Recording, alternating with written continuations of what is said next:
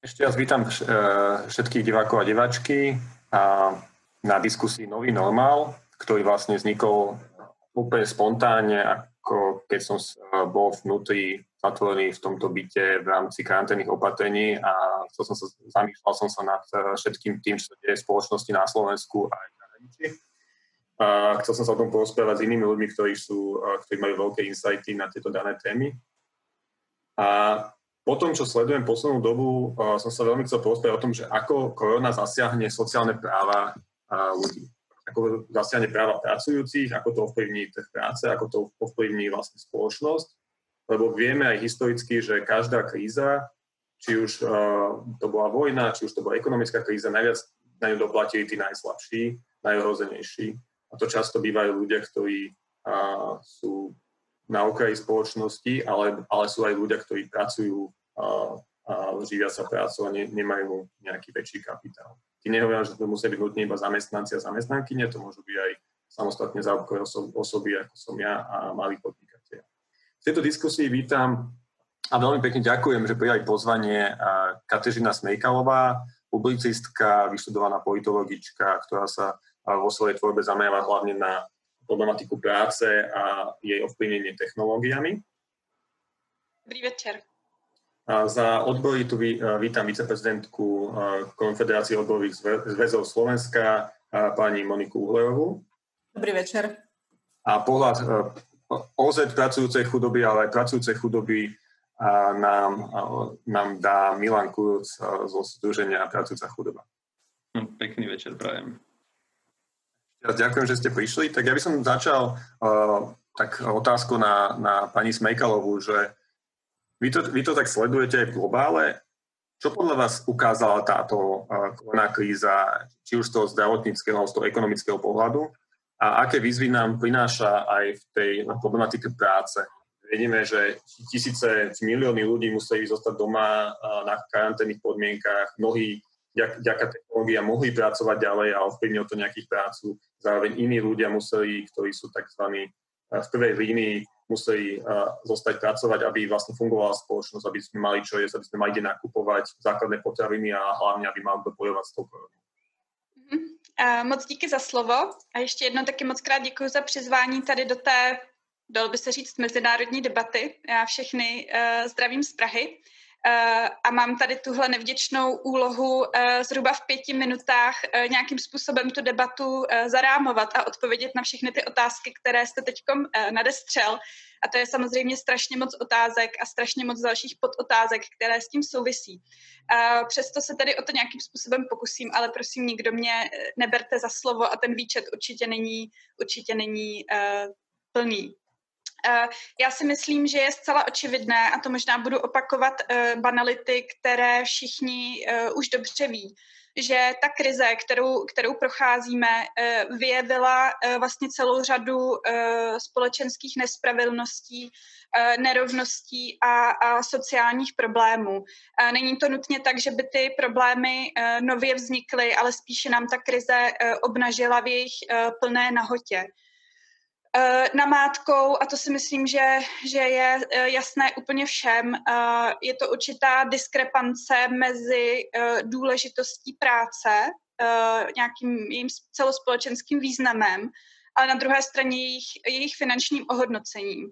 My jsme teď velmi dobře viděli, kteří zaměstnance, kteří, které zaměstnankyně musí navzdory tomu, že uh, panuje nebezpečí uh, nákazou koronavirem uh, každý den dále pracovat, tak aby aspoň nějaká základní struktura a infrastruktura společnosti zůstala v chodu. A zároveň na tom je jako vidět, že to vlastně skoro všechno byla, byla, eh, byla práce, která je eh, jednak eh, špatně finančně ohodnocená, ale mnohdy nemá ani příliš velké společenské uznání. Ono to spolu trochu jde ruku v ruce. Tam třeba teď mluvím o lidech, kteří se starají o odvážení odpadků a podobně, ale samozřejmě zdravotníci, zdravotnice v první řadě lidé v domovech důchodců, v, v ústavech sociální péče a tak dále. Eh, na to už navazuje eh, také to, že nám ta krize vyjevila v některých zemích dramatičtěji než v jiných, eh, jak podfinancované je právě zdravotnictví a, a sociální péče. Mm, ale dovolila bych si tvrdit, že ta krize i ukázala, jak podfinancované jsou státy obecně. Vidíme to velmi dobře, předpokládám, že na Slovensku na tom budete podobně, například na těch podstavech uh, uh, na různých úřadech, které teď musí administrovat uh, všechny ty výjimečné dávky a podpory, ale my třeba i v České republice stále bojujeme s etablováním té takzvané chytré karantény nebo nějakého účinného trasování nemocných. A to samozřejmě mimo jiné je také otázka toho, kolik schopných, respektive dobře placených, protože ono to spolu souvisí, lidí má vlastně stát eh, pro tyto své služby k dispozici. Myslím si, že ta krize také velmi dobře vyjevila, jak děravé jsou naše sociální systémy. Tam zase předpokládám, že to na Slovensku nebude příliš jinak než v České republice. U nás je to v podstatě tak, že z nemocenské eh, či dávek v nezaměstnanosti se v podstatě v České republice nedá přežít. Uh, ono už se častokrát nedá přežít jenom z těch mest a platů, které lidi mají. A tady z těch dávek, které jsou odvozeny jako nějaký malý podíl, um, z těch mest a platů se prostě přežít nedá. To znamená, lidé, kteří teď uh, uh, možná uh, byli nakaženi, uh, byli v karanténě 2, 3, 4, 5 týdnů, uh, tak v podstatě už nyní budou na, na okraji či za, za okrajem uh, existenčního, existenční krize. Tím se dostávám k, dalším, k dalšímu bodu. Krize vyjevila zoufale nízkou úroveň příjmů eh, a majetků eh, velké většiny domácností. V České republice eh, se to týká jako, jako prostě obrovského podílu domácností. Eh, když to nebudeme definovat velmi úzce jako tu, tu chudobu, tak, tak jak se obvykle definuje jako opravdu ta nej, největší chudoba. Už teď se ukazuje, že, že některé domácnosti neměly ušetřeno ani na to uh, měsíc výjít, uh, když, jim, když jim vypadne příjem. No a samozřejmě obrovské nerovnosti na té druhé straně. My už jsme se tady, než ta debata za, začala, bavili o tom Jeffovi Bezosovi a o tom Amazonu. Vy jste to dával včera jako upoutávku na tuto událost Jeff Bezos, uh, majitel Amazonu, tak o tom se říká, že zřejmě koronavirová krize tím, jak lidé víc nakupují přes internet, tak se stane prvním bilionářem v historii, historii lidstva. Paradoxně je to ale člověk, který nyní žádá o veřejnou podporu na doplácení platu svých zaměstnanců. To znamená obrovské, obrovské vlastně nerovnosti. Samozřejmě také genderové nerovnosti, to asi nikdo z nás neslyší poprvé na jednu stranu je to tak, že to vypadá, že muži jsou zasaženi více tou nemocí jako takovou, což může jednak souviset s nějakými biologickými danostmi, ale dost pravděpodobně to souvisí i s nějakými genderovými, to znamená společenskými rolemi, které od mužů očekáváme. Taková ta zajímavá anekdota je, že třeba je dokázáno, že muži se daleko méně myjí, myjí ruce, což pak samozřejmě v kontextu pandemie může být fatální. Eh, na ty ženy zase pak dopadají spíš ty širší důsledky eh, eh, té pandemie, jako to, že musí převzít ještě daleko více péče, než se to od nich už tak jako tak očekává. Um, trošku zrychlím, protože vidím, že pět minut už mi dávno uběhlo.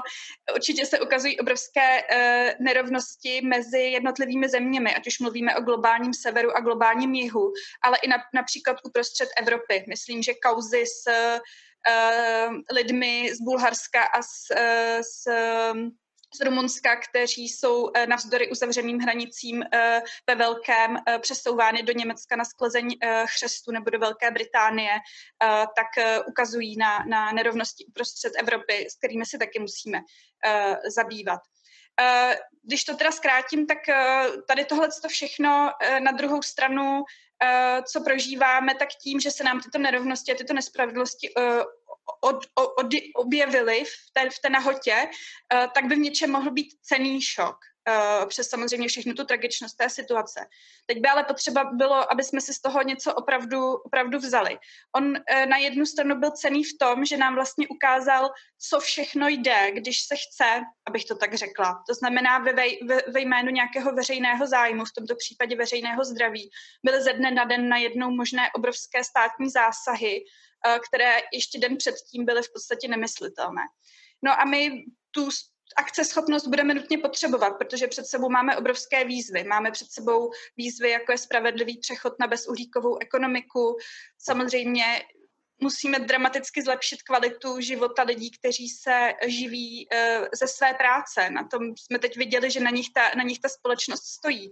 To znamená, my musíme zkracovat pracovní dobu, my musíme dramaticky navyšovat mzdy a platy, my musíme ale také pohánět demokratizaci uh, uh, pracovišť, aby tito lidé um, měli uh, nějakým způsobem možnost promlouvat do toho, co se v těch firmách a v té ekonomice děje.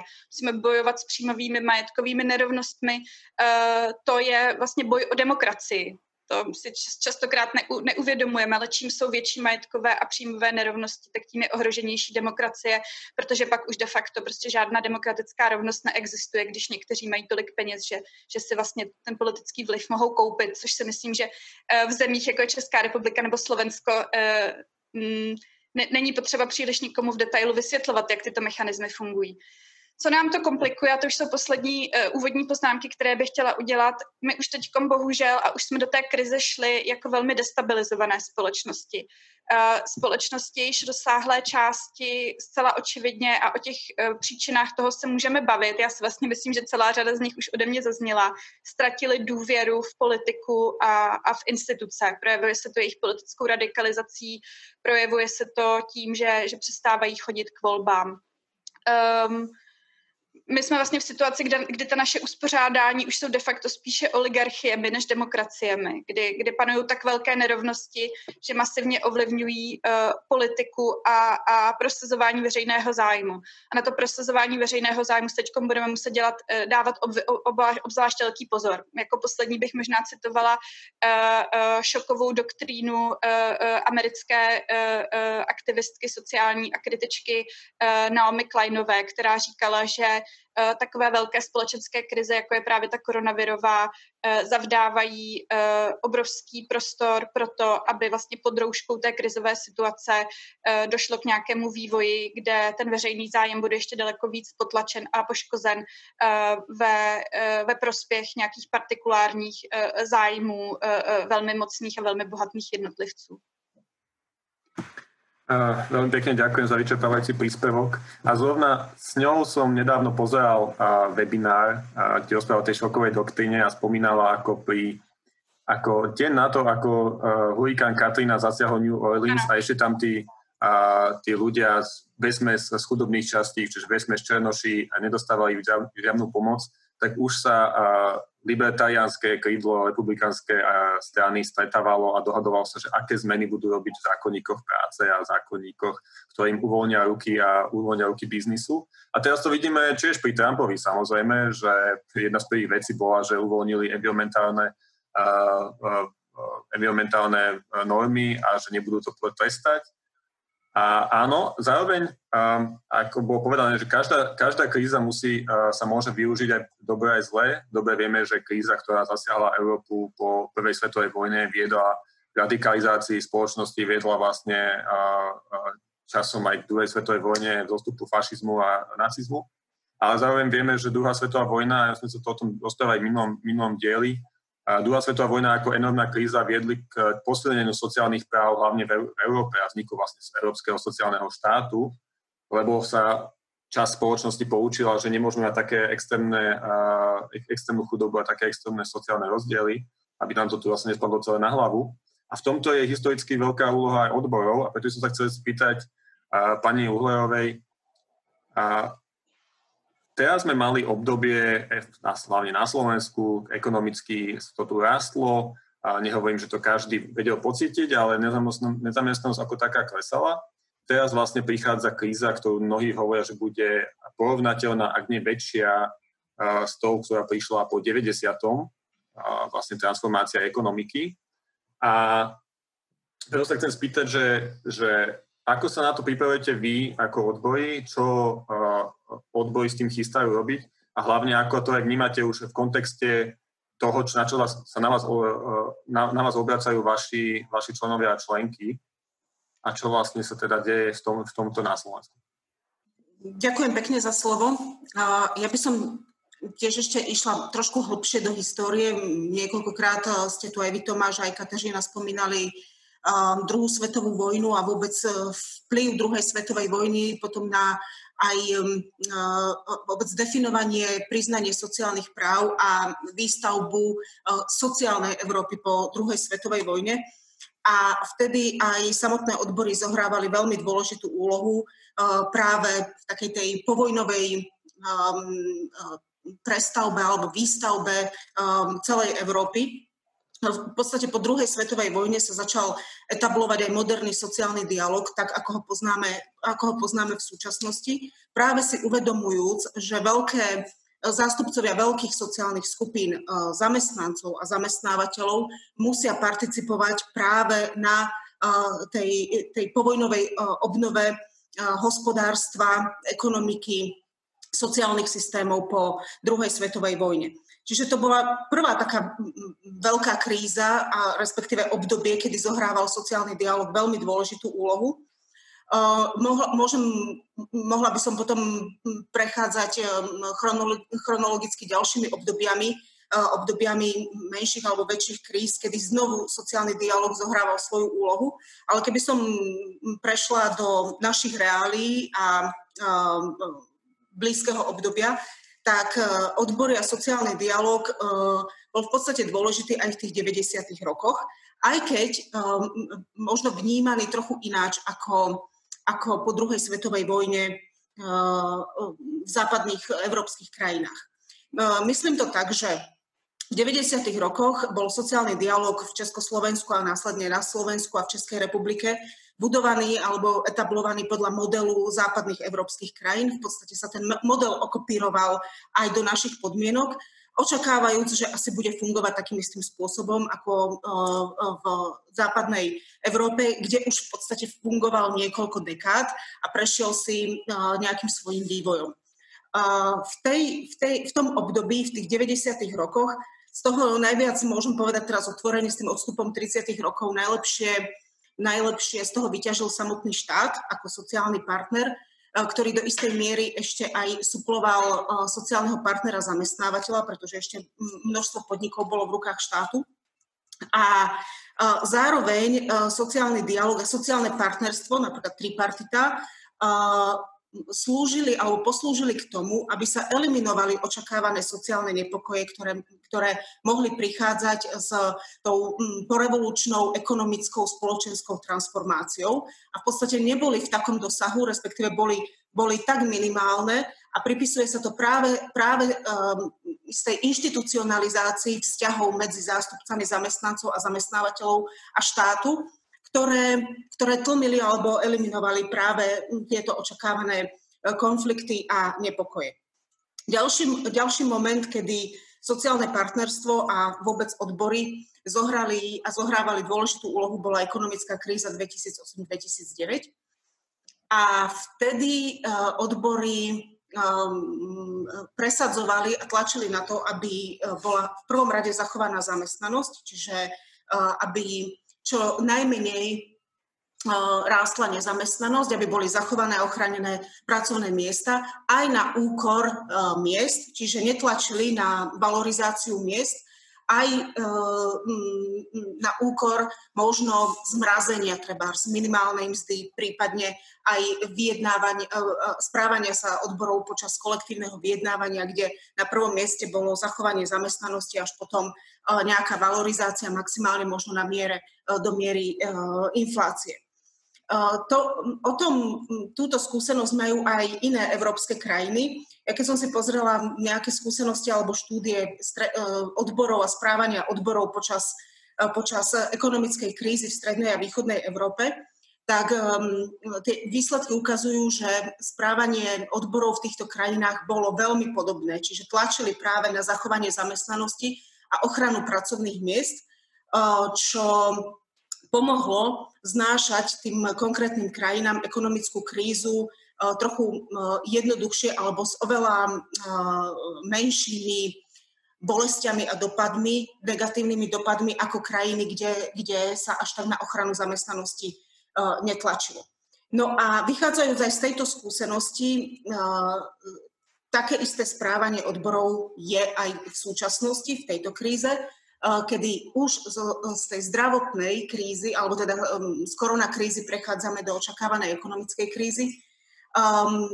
Ja sa stretávam aj s názormi a s predikciami, že tá kríza bude oveľa horšia, ako je skúsenosť z roku 2008 a 2009 tým, že môže byť ešte umocnená, respektíve potencovaná ďalšími výzvami, ktoré sme už spomenuli a, a, a ktoré, myslím, že o ktorých budeme hovoriť aj ďalej, a to je digitalizácia, robotizácia, klimatická kríza, pri ktorých sme už očakávali a predpokladali istú redukciu pracovných miest, alebo teda zmeny, značné zmeny na trhu práce, aj zmeny e, v otázkach e, ochrany pracovných miest, pracovného prostredia a tak ďalej.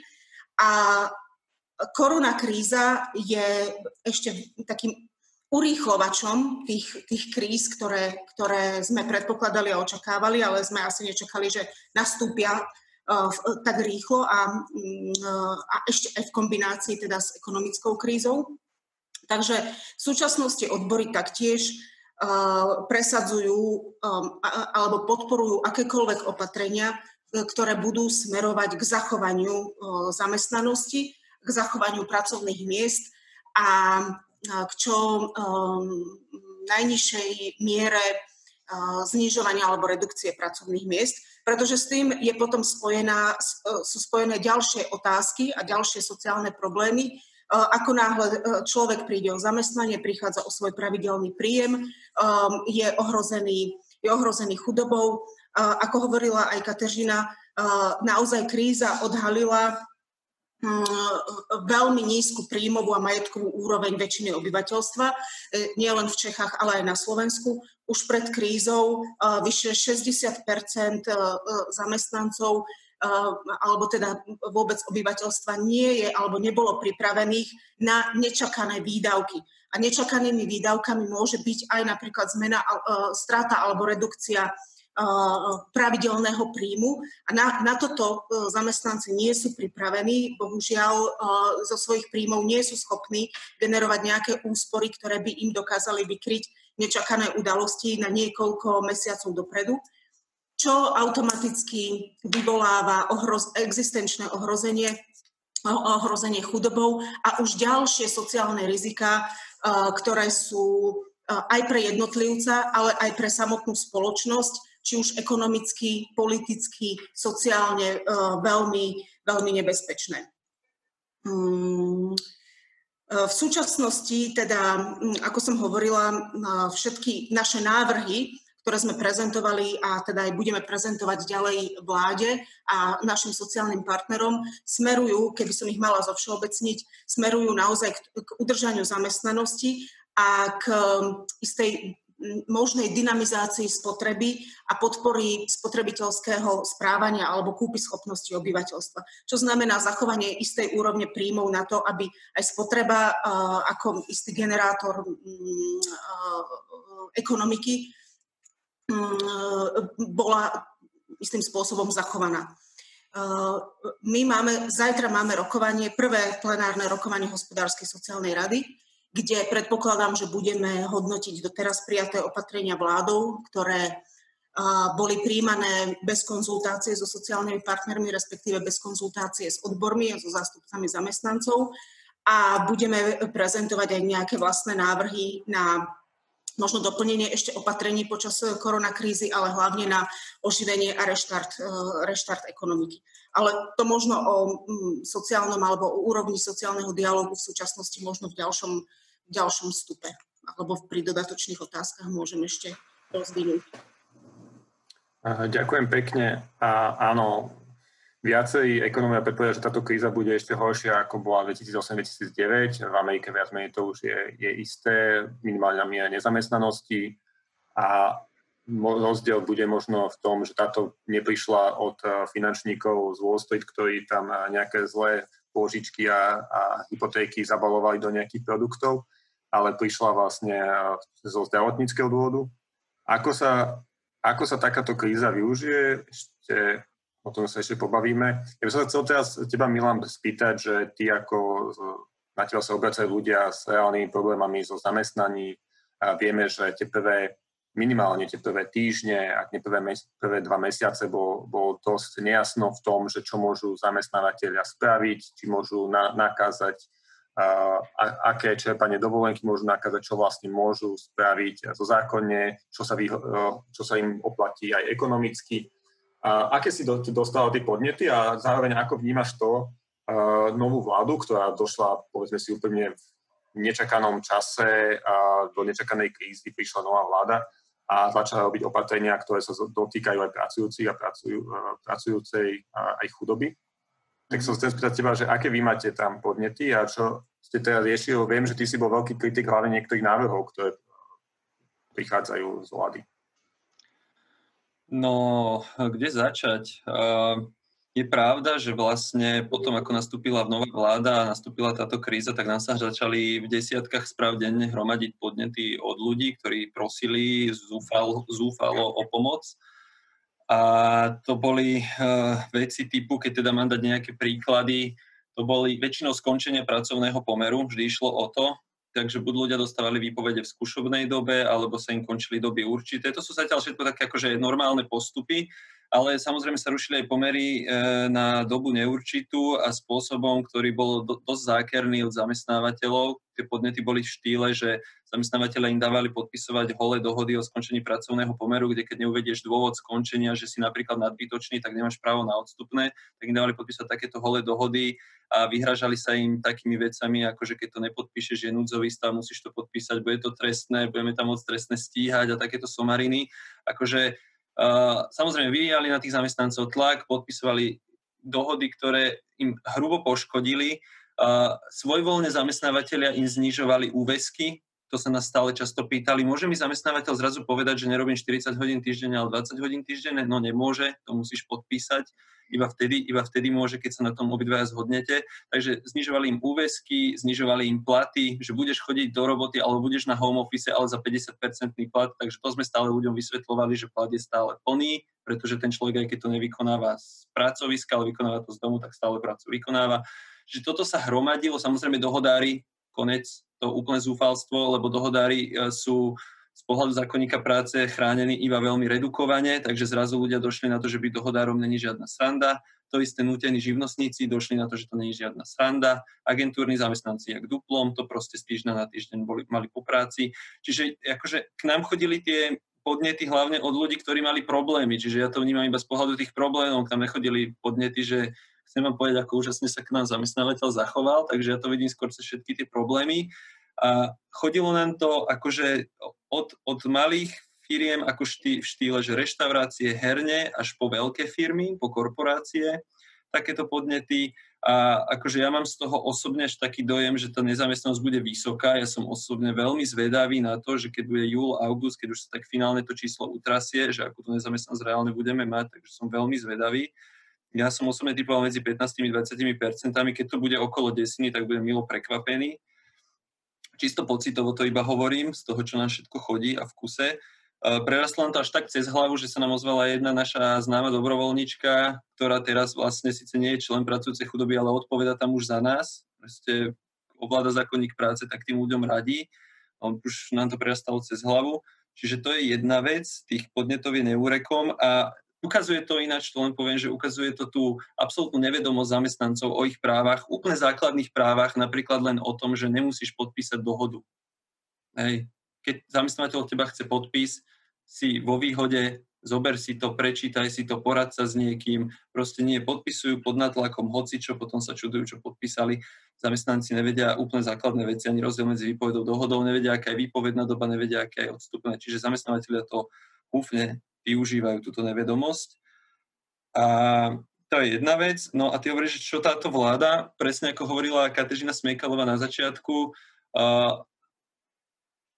ke krízu využívajú vlastne tieto, ako jak to, jak to nazvať, tie, tieto biznisové prúdy na to, aby jednoducho poškodili pracovnoprávnu ochranu a nejaké pracovnoprávne sociálne štandardy ľudí pod plaštikom krízy sa tvária, že to je dobre vlastne pre ľudí, pre ľudí, čím menej ľuďom, tým lepšie ľuďom. Napríklad teraz sa stoplo strávne, čiže takéto vláda spravila, vláda si dala do programového vyhlásenia vlády, že musíme flex, flexibilniť zákonník práce, čo je vlastne iné pomenovanie, pretože ľahšie vyhadzovanie, menej odstupného, menšia pracovnoprávna ochrana, ľahšie, ľahšie agentúrne zamestnávanie a takéto veci Čiže oni to dali priamo do programového vyhlásenia vlády, čo je veľmi veľká červená kontrolka pre nás. Bolo to vidieť na začiatku, keď začala tá kríza a išli novelizovať zákonník práce a dali tam tú jednu akože škandaloznú vec, že zamestnanci, ktorí sú na prekažkách práci teraz kvôli koronakríze si budú musieť tie prekažky odpracovať až do limitu 400 hodín. takže nie len, že máme 400 hodín limit na časov, tak oni prihodili ďalších 400 hodín, akože si to musíš odpracovať, to sa podarilo KOZ, aj nám, aj opozícii Smeru, proste všetky prúdy sa tam stretli, začali byť na poplach, to sa podarilo zastaviť. Teraz to strávne, to sme povedali. Ešte jedna vec tam bola, teraz nespomeniem, čo sme to tam mali. Ja aj teraz akože... Inzeráty. Vyšla Alex Korona presne, to je to flexibilňovanie zákonníka práce, to znie tak pekne, ale že poďme vyhodiť mzdy v inzerátoch, akože ako po, poďme vyhodiť zo zákona tú povinnosť zverejňovať mzdy v inzerátoch a poďme vyhodiť zo zákona povinnosť dať e, v pracovnej zmluve minimálne tak vysokú mzdu, ako bola uvedená v tom inzeráte. Čiže toto chceli vyhodiť. Vyzerá to, že sa tomu podarilo nejak zabrániť, neviem, akože SAS, ktorá bola iniciátorom toho, sa teraz vyjadrila, že to teda už nebude teda tam dávať. Teraz je otázka, či je to pravda a je, to, a otázka, že na ako dlho. Čiže nevieme.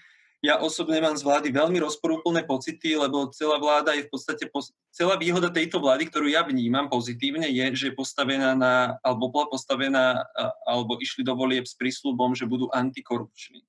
Hej, že my sme tu naozaj mali veľký problém korupcie, táto vláda slúbuje, že bude antikorupčná.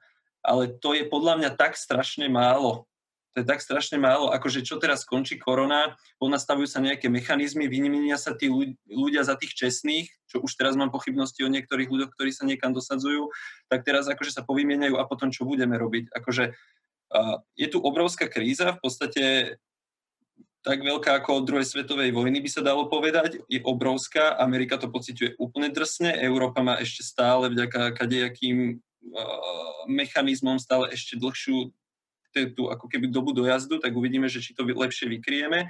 A namiesto toho, aby sme vy, vy, ako keby využili tento, tento čas na nejakú invenciu, že na, ja, ja neviem, že začneme rozmýšľať o nejakej zmene paradigmy, tak my tu ideme sflexibilňovať zákonník práce, uh, dobre, ideme riešiť korupciu a potom zlepšiť podnikateľské prostredie tým, že budeme menej byrokracie. Akože to je všetko.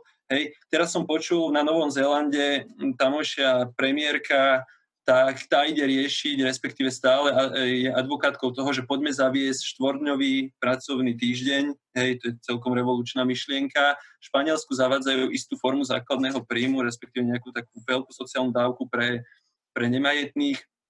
A tu, tu sa o ničom nerozpráva. Tu, tu, tu zmrazíme strávne, tu spravíme také, že najmy, najmy vyriešime tak, že ani neviem, či sme ich vlastne vyriešili. To je taký filištínsky me- mechanizmus, že som sám zvedavý, ako to dopadne Čiže príde mi to také, že akože extrémne podpriemerné, to je prvá vec, čo si myslím o tejto vláde, že je extrémne podpriemerná a hlavne mám pocit, že ako keby nevedia, ako sa tie veci majú robiť, lebo my sa jeden ráno dozvieme, že bude niečo nejak, že bude nejaký plán, večer je ten plán iný, na druhý deň je to zase celé úplne inak, povinnú štátnu karanténu tu máme, ale máme ju, zdá sa, že protiprávne, není to právne ošetrené ako pokyny sa dávajú cez tlačovky, cez statusy, ako to som ešte akože reálne nevidel, aby sa takto vládlo. Ja som teda akože nikdy nevládol, ale viem, že sa vládne cez zákony hej, a že sú nejaké postupy a usmernenia a tak a nevládne sa cez tlačovky.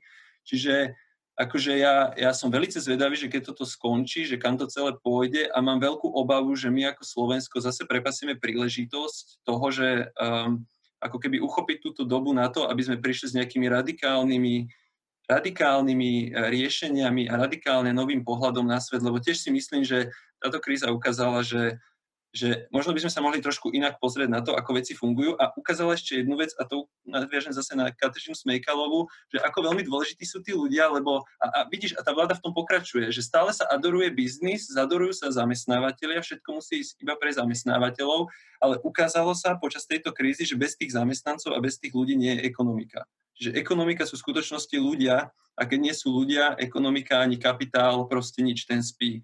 Čiže jednoducho sa zrazu ukázala tá dôležitosť ľudí a ukázala sa dôležitosť odbytu a dôležitosť tej spotreby, čo my ako napríklad pracujúca chudoba hovoríme stále, že ekonomika funguje vtedy, keď ľudia majú dosť peňazí, pretože vtedy podnikatelia majú dosť zákazníkov a potom najímajú ďalších zamestnancov. Že tým, že ľudia majú tie peniaze a nosia ich tým zamestnávateľom a tým podnikateľom, tak im pomáhajú rásť a vytvárajú nové pracovné miesta. Ale to tí ľudia tým nosením peňazí, tým, zamest- tým podnikateľom vytvárajú tie pracovné miesta, lebo tí podnikateľe sú potom nútení kvôli uspokojovaniu toho dopytu ďalšie pracovné miesta vytvárať.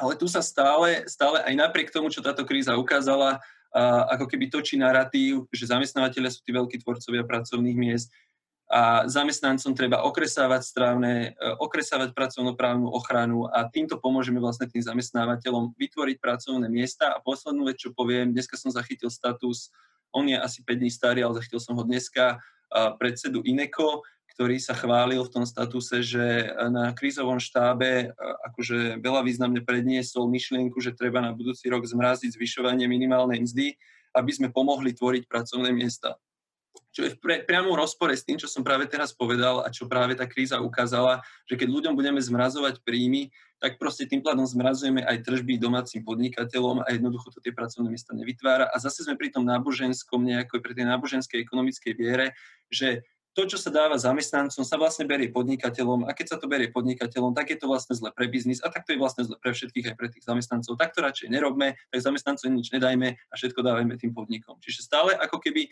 aj napriek tejto kríze nevieme na tom Slovensku ten narratív nejako otočiť.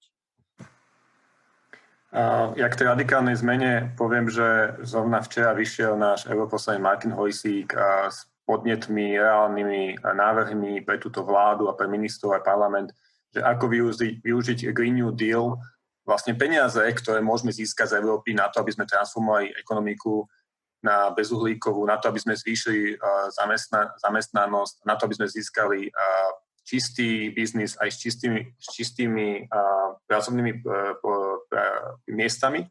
A uvidíme, či sa, jak sa to využije, lebo naozaj jeden z dôvodov, prečo robím túto diskusiu, je, že presne mám pocit, že tá diskusia sa, mám niekedy pocit, že sme v roku 1998, kde sa rozpráva úplne že narratíve, ktorý som čítal vtedy ešte Domino Fore.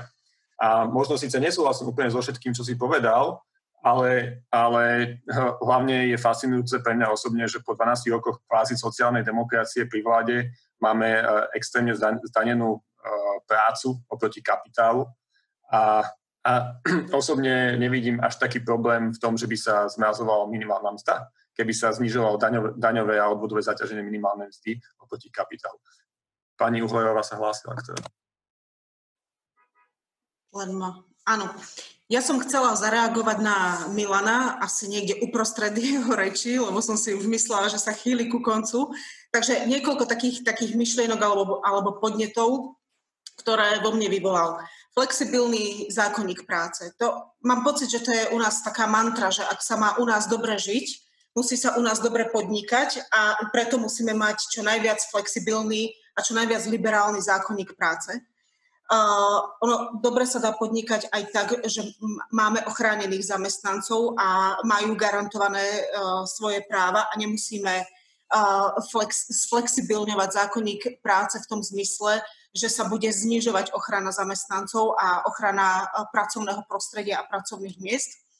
Uh, opäť mám pocit, že s týmito nápadmi, s ktorými začína prichádzať istý jeden koaličný partner a snaží sa ich teda presadzovať vo vláde, mysliac si, že týmito opatreniami mm, pod názvom Lex Corona zachráni deficit v štátnom rozpočte a vytiahne nás z biedy Eh, tak stále sa ako keby opakovane uchylujeme k týmto až, až malichernostiam v zákonníku práce, že sa do kolečka točíme, že budú inzeráty v zákonníku práce potom a, a v zákone o službách zamestnanosti potom nebudú. A vychytávame takéto, takéto drobnosti a pritom uh, zabúdame na to, že zákonník práce, ak ho chceme meniť, je potrebné ho meniť, ale nie v tom zmysle redukcie ochrany e, zamestnancov a pracovných miest, e, miest, ale prispôsobenie sa novým potrebám a novým trendom na trhu práce. Vznikajú a budú vznikať a, a e, bude to oveľa viac potencované, ako sme predpokladali, úplne nové typy a formy práce, ktoré nemáme nijak legislatívne ukotvené. Či už je to v pracovnoprávnej legislatíve, či je to v daňovej legislatíve alebo v legislatíve sociálneho zabezpečenia nemáme nejak ošetrené alebo veľmi chabo ošetrené nové formy práce v kontexte aj pracovného prostredia. Korona kríza nám ukázala, koľko zamestnancov dokáže svoju prácu vykonávať z domu. Ale legislatívne home office alebo prácu z domu máme veľmi slabo, veľmi chabo ukotvenú. Skôr je presmerovaný home office na pracovné poriadky ale nemáme ukotvené napríklad tzv. právo na odpojenie sa, čo už európska legislatíva rieši a mnohé európske krajiny riešia niekoľko rokov, tak u nás sa o tom ešte ani nehovorí. Zistujeme, že teda množstvo práce sa dá vykonávať z domu. To e, otvára otázku pracovného času a či vôbec pracovný čas je e, tým, e, tým ukazovateľom, podľa ktorého sa meria výkon a na ktorý je naviazané pracovné právo a na ktorý je naviazaná napríklad odmenovania a, a podobne. Čiže vôbec sa nezaoberáme týmito novými otázkami, respektíve politická reprezentácia, ktorá by mala prísť osvietená a, a, a predpokladajúc tieto všetky um, nové výzvy a nové zmeny vo svete práce, vôbec sa takýmito otázkami nezaoberáme a neimplementujeme ich potom do už konkrétnej legislatívy, ale riešime tu otázky, ktoré boli na stole možno pred 20 rokmi a opätovne sa k ním vraciame a, a ten čas nás naučil, že, že to vôbec nebola cesta a nie, nebola, nebolo riešenie. Ak budeme redukovať práva zamestnancov, ak budeme redukovať sociálne práva, tak e, nás to vytrhne z ekonomickej krízy. Práve, práve naopak. Práve redukcia sociálnych práv, redukcia ochrany, e, ochrany práce nás ženie do, do krízy ekonomickej a spoločenskej aj politickej. Uh, presne ako Tomáš tiež poznamenal, táto kríza opäť ukazuje, na čom stoja verejné rozpočty a to je na zdaňovaní práce.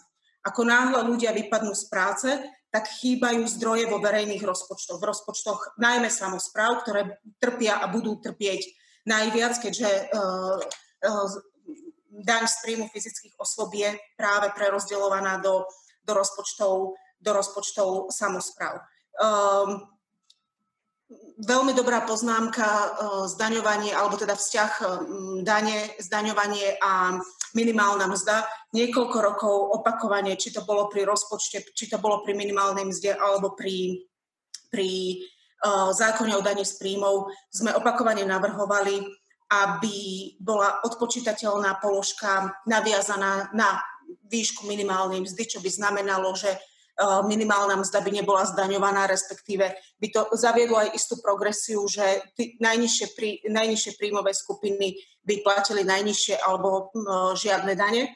Uh, sme asi európsky unikát, alebo patríme do takého stredoeurópskeho unikátu, kde viac menej absentuje progresívne zdaňovanie a teda spravodlivosť práve v daňovom a odvodovom zaťažení a nemám pocit, že by sme smerovali k zmene tohto myslenia.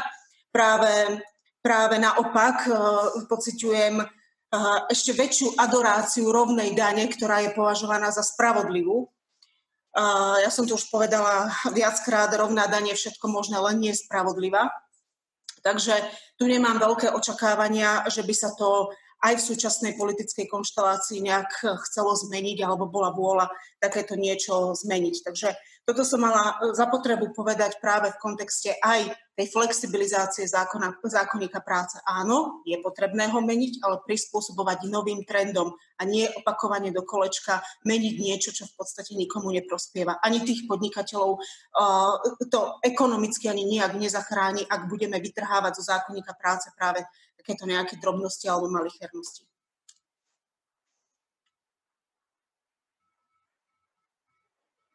Eh, já bych mohla samozřejmě za Českou republiku celou řadu těch věcí, která zazněla uh, o Slovensku podepsat, uh, zejména třeba ta debata o tom progresivním zdanění, to my samozřejmě vedeme, či spíš uh, nevedeme i u nás, protože kdykoliv, kdy se někdo odváží toto slovo vzít do úst, tak je tedy umlácen Eh, těmi odkazy na to, že, že to je teda jakoby návrat do komunismu a tak dále. Byť to samozřejmě vůbec nedává smysl, protože to je věc, která je zcela normální eh, na západ eh, od nás, na ten západ, které, kterému se snažíme 30 let přiblížit, ale u nás je to taky běžně interpretováno právě jako jako potírání úspěchu, trestání za úspěch a tak dále. To znamená, tam kolegy, koleg, kolegyně můžu ujistit, že teda bohužel ta debata je u nás stejně problematická. Já jsem spíš chtěla udělat ještě takovou obecnější poznámku. Ona už i u Boniky, už i Milana vlastně zazněla, ale já jsem ji chtěla vypíchnout, Uh, možná i proto, že, že jsem jako vystudovaná politoložka, tak mi to vždycky přijde důležité říct, že všechny tady ty sociální věci, o kterých mluvíme, tak mají bezprostřední, uh, bezprostřední vliv na, na, na politiku a na uh, jakoby nějakou, nějakou stabilitu té společnosti, nebo respektive na druhé straně na tu, na tu radikalizaci té společnosti. A mně to někdy přijde takové úsměvné. My z nějakého důvodu uh, jakoby na jednu stranu, že tak minulý rok jsme, jsme obě země vlastně slavili tedy 30 let jakoby svobody a demokracie, tak na tom se nějak jako deklaratorně teda hrozně jako zakládáme a je to samozřejmě správně. Nicméně my ten pojem té demokracie máme hrozně zúžený. My obvykle uh, pod tím uh, rozumíme nějaké teda ty svobody, častokrát jako dost pochybně pojaté jako svoboda podnikat, svoboda jakoby vlastnit a nenechat si na ten majetek sáhnout prostě za žádných, uh, za žádných žádné situace eh, a tak dále. Hodně teda se také řeší, a to samozřejmě správně, eh, nějaká otázka eh, institučního nastavení dělby moci a tak dále. Ale úplně nám z toho vypadává to, že demokracie znamená taky to, aby lidé měli nějakým způsobem jako opravdu stejný hlas, eh, ale aby také se cítili jako zohlednění v té společnosti, jako že se na ně myslí, že jsou opravdu součástí té společnosti, aby se cítili, že mohou participovat a tak dále. A to je vlastně něco, co my se 30 let eh, tím, jaké máme politiky trhu práce, jaké máme sociální politiky, vlastně cíleně rozkládáme. My jsme si vytvořili rozsáhlé části společnosti, které žijí v takovém stresu e, materiálním, v takovém nedostatku, v takové prekaritě, že vlastně vůbec nemůžeme hovořit o tom, že by byli nějakými jako členy demokratické společnosti, protože oni buď to mají pocit, že k té společnosti vůbec nepatří, eh, že se za ně zapomnělo, že za všechny krize eh, platí především oni, anebo jsou natolik nemocní, vystresovaní a žijí v tak špatných podmínkách, že na jakékoliv rozjímání či participaci demokratickou nemají ani, ani pomyšlení. Uh, jo, a, a je, to, je to prostě široce už teď v souvislosti s tou poslední vlnou té politické radikalizace, kterou sledujeme zhruba od té poslední krize široce doloženo. Já znám třeba celou řadu studií pro Německo, které ukazují, že vzestup tamní eh, pravicově populistické AFD opravdu koreluje s ekonomickou nejistotou. To znamená lidé, kteří uh, odpovídají, mám pocit, že mě se v budoucnu nebude dařit lépe, nebo bude, že se mi bude dařit hůř než teď, že se bude dařit hůř mým, mým dětem, tak ti mají daleko větší pravděpodobnost, že budou volit extremisty. Uh, jo, zároveň jako ta prekarizace prostě toho trhu, opravdu ta, jakoby ta nejistota, ta, ta zaměnitelnost těch lidí, ta prostě uh, opravdu jako spojená tady s tou volbou těch extremistů a těch, a těch radikálů. No a na druhé straně o těch nerovnostech už jsem, už jsem hovořila. Jako my v okamžiku, kdy připustíme takovéhle obrovské nerovnosti, to znamená, že máme na jedné straně rozsáhlé skupiny obyvatelstva, které skutečně uh, pomalu ke konci měsíce nemají co, co do úst. A to si myslím, že prostě není jako žádné přehánění v případě obou našich zemí. A na druhé straně uh, lidi, kteří mají tak obrovské majetky, že se za ně koupí v podstatě cokoliv, všechno, včetně politické moci, tak pa, pak o demokracii prostě hovořit už v podstatě jako taky nemůžeme. Jo? A to mi prostě přijde, že musíme daleko víc říkat. A tím pádem i tu současnou krizi musíme vnímat skutečně jako ohrožení demokracie, respektive těch zbytků e, té demokracie, které nám tady ještě zbyly. Toto je, toto je zajímavý pohľad, lebo čo ja viem, tak práve na Slovensku, keď sa veľmi akože analyzoval po 2016, že ako to, že sa fašisti dostali do parlamentu, čo sme vtedy skoro nikto nečakali a vlastne teraz je to tretia, ak sa nemýlim, štvrtá najsilnejšia strana, tak čo sa týka, čo si ja pamätám, tak u nás sa to analyzovalo, nevyšla tam nejaká, nejaká, nejaký súvislosť medzi, uh, medzi tým, že či sú ľudia zamestnaní alebo či majú, uh, či majú horšie platy, aj keď bolo tam viac uh, ľudí manuálne pracujúcich ale boli tam skôr nejaké sociologické časti, ktoré to ovplyvňovali a veľmi, u nás to veľmi ovplyvňovalo a myslím, že to je vec škandinávskych krajín, kde napriek sociálnemu dialogu a napriek akože, tým menším nerovnostiam vstúpajú fašisti, tak to bola vec nejakej, nejakého súvisu a nejakej spolupatričnosti spoločnosti. A je, toto veľmi zaujímavé počuť, lebo ja sa priznám, že, že aj pri eh, klimatickej kríze, o ktorej eh, sa rozprávame dlho a ktorú by som aj rád eh, pýtal ako tému, ktorá vieme, že, že ak nebudeme na ňu pripravení, tak zase opäť najviac, najviac najviac zase, dosiahnu na ne, na ne doplatia najrôznejšie skupiny. Tak ja sa bojím, že práve že tá kríza zase bude pomáhať radikalizácii spoločnosti a to nemusí byť smerom doprava, to môže byť aj smerom akože autoritárska lavica, či komunisti, a čokoľvek proste, čo ohrozuje liberálnu demokraciu a v Polsko, Slovensko je skôr nejaká konzervatívno, nechcem byť neslušný, a nejaká konzervatívno-tradicionalistická spoločnosť, a je to ohrozenie tej liberálnej demokracie skôr z tejto strany. A táto nečakaná korona kríza, ktorá proste sme nečakali ešte v januári, v februári, ešte na konci, keď sme, keď sme mali voľby, že nás to takto ovplyvní, tak môže presne pomôcť radikalizácii. A teraz je otázka toho sociálneho dialogu, že ako toto ústať a ako to ústať aj spoločensky. Lebo áno, a dneska som o tom rozprával, dneska som o tom počul Vašečku, nášho sociológa, ako o tom rozprával, že my máme tradične na Slovensku, možno východoeurópske krajiny, máme takú hĺbkovú podstatu nájsť nejakého vyníka každej krízy a na niekoho to zviesť. Bývali to historicky menšiny, jazyk, e, národnostné, či už Maďari, alebo Židia, alebo potom teraz Američania, alebo proste niekto. Teraz u nás je to, sú, ľudia často pracujú, sú často cieľom ľudia pracujúci v zahraničí, ktorí môžu byť dokonca z pracujúcej chudoby. To sú akože často ľudia, ženy zo snimi a z východu, ktoré chodia opatovať do Rakúska a teraz sú atakovaní za to, že prinášajú nám tú hnusobu. A myslím, že na to pani Šmekalová by ste chceli reagovať. Jo, já jsem chtěla jenom velmi krátce na to, že vy jste reagoval, že na mě, tak jsem chtěla objasnit to, že samozřejmě jakoby ta souvislost mezi uh, nějakou um, jako výšší příjmu a tou politickou radikalizací není takhle úplně přímo čará. V tom máte samozřejmě pravdu. Uh, tam je to uh, obvykle tak, že ti úplně nejchudší lidi vlastně už jako nechodí volit vůbec což je ale potom jako pro tu demokracii taky zásadní otázka, protože to potom znamená, že uh, jako celá nějaká důležitá část obyvatelstva se specifickými zájmy a se specifickými jako postoji vlastně vůbec není reprezentovaná. A, a ty radikální postoje jsou pak, uh, a oni se skutečně nachází v tom, máte pravdu, oni totiž jako nejsou propojený tou absolutní výší toho příjmu, ale skutečně spíš uh, nějakým, nějakou formou jakoby nejistoty.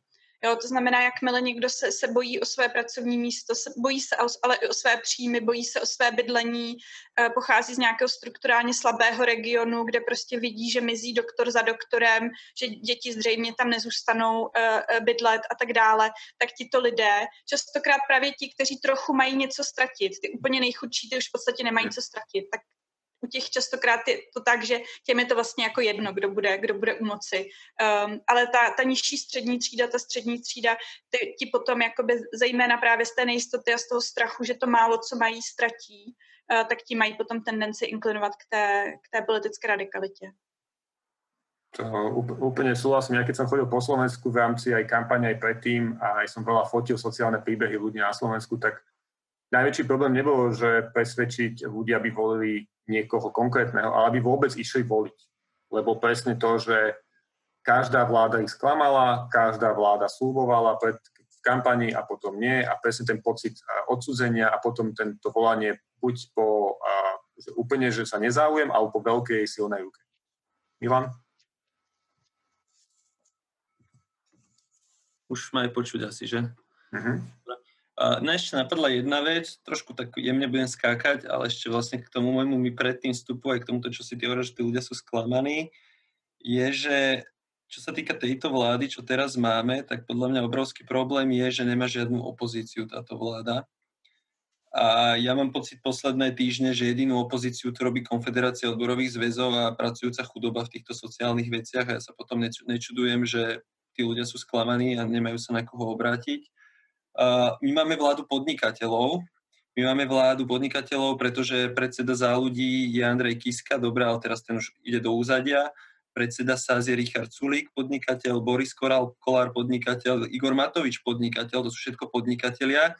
A mám pocit, že tí ľudia, oni proste, keď prídu z toho biznisového prostredia, tak oni sa pozerajú na tú spoločnosť, ako keby to domino tých dobrých vecí sa rozbehne v tej spoločnosti vtedy, keď hodíš tú jednu správnu kocku a to je to dokonalé podnikateľské prostredie a potom všetko bude super. Ale politik sa má na tú spoločnosť pozerať inak. Po spoločnosť je, je, má svoje vrstvy, má svoje skupiny ľudí, má svoje prepojenia, má svoje spätné väzby a keď sa napríklad na to pozeráš, ako by si sa mal, tak samozrejme prídeš k, k idei, že progresívne zdanenie je dobré, pretože progresívne zdanenie ti uh, nosí do štátnej kasy viac peňazí a vďaka tomu, že máš viac peňazí, vieš financovať viac tú infraštruktúru, vieš financovať zdravie ľudí, vieš financovať vzdelanie, vieš financovať úplne tú bežnú infraštruktúru ako cesty napríklad a diálnice a tieto investície do tej spoločnosti a do toho štátu tí v budúcnosti vygenerujú ďalšiu prosperitu. Ale keď sa dostane do vedenia štátu samý podnikateľ, on to berie čisto z egoického hľadiska, toto sú pre mňa náklady, dane sú pre mňa náklady, preto rovná daň, preto žiadna daň, preto minimálna daň. Čiže proste, keď máme podnikateľov samých vo vláde, tak potom sa nemusíme čudovať, že nevedia prichádzať s nejakými inovatívnymi ako keby riešeniami, mechanizmami a opatreniami, ktoré by tú spoločnosť ako celok pozdvihovali.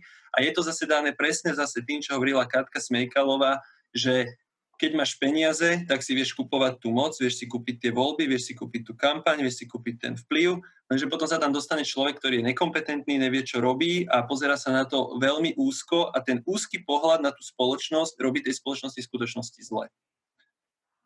No, ja ti budem pre op- eh, oponovať, lebo my sme aj eh, tretiu najdrahšiu kampaň sa do parlamentu nedostali, čiže nie je to peniazmi.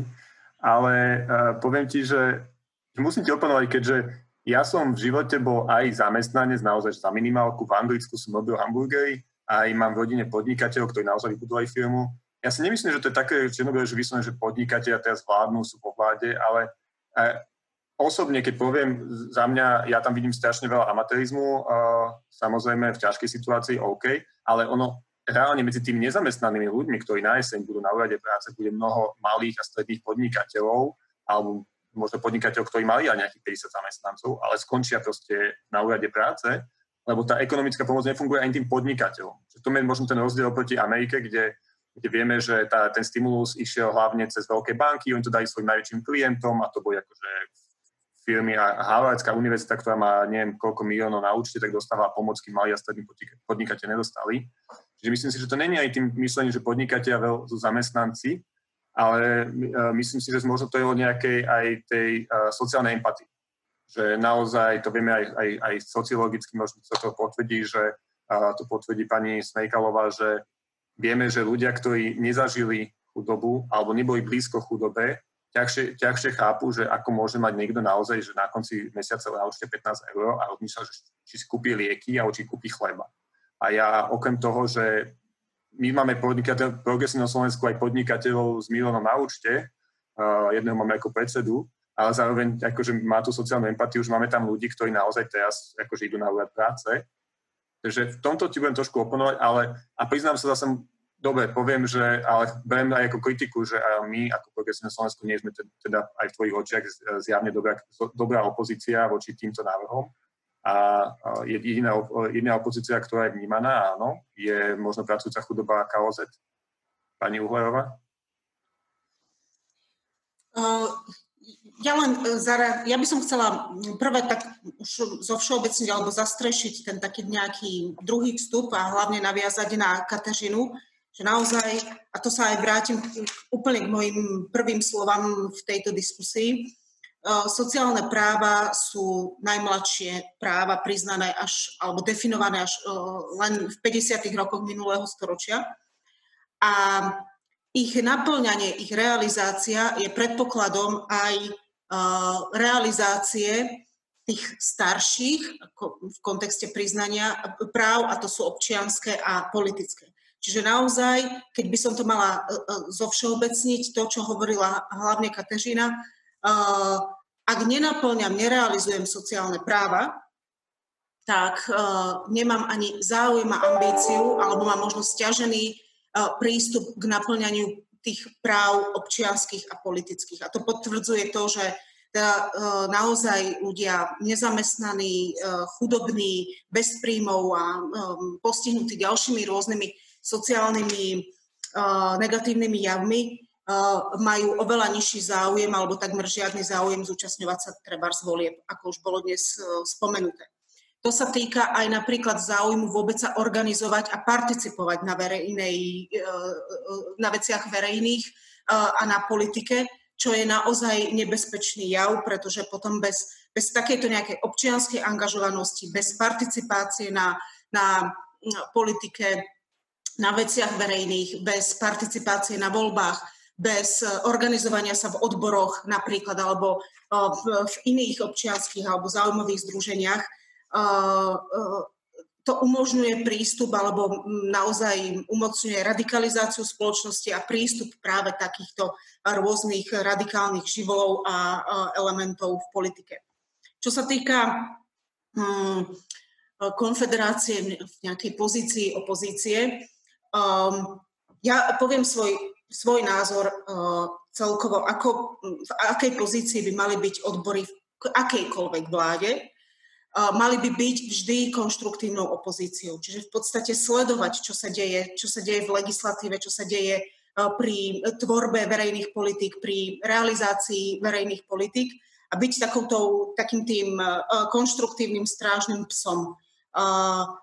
A túto úlohu by mali odbory zohrávať pri akejkoľvek vláde, aj pri vláde, ktorá povedzme vyznáva sociálno-demokratické hodnoty a je treba z programovo bližšie odborom, ale uh, aj za týchto okolností by mali takú tú zdravú opozičnú pozíciu odbory udržiavať neustále. A to, to by som follow-upoval a uh, na vás ako na odboji, ma, cítite nejaký vyšší záujem o organizovanie sa pracujúcich teraz uh, v tejto koronakríze, keď uh, Milan tu spomínal, že uh, má oveľa viac podnetov, či to aj vy tak vnímate, a zároveň by som možno nadviazal na to, čo ste spomínali, na tie nové výzvy zákonníka práce, že naozaj máme mnoho nových profesí, ktoré je klasický zákonník práce a nevie poňať, že či v tomto chystáte nejaké, nejaké návrhy, lebo tá digitalizácia, tá štvrtá priemyselná revolúcia bude výzva aj v tom, že ako uh, transformovať tú ekonomiku na to, aby bola flexibilnejšia v tomto, ale zároveň tam mať nejakú formu ochrany.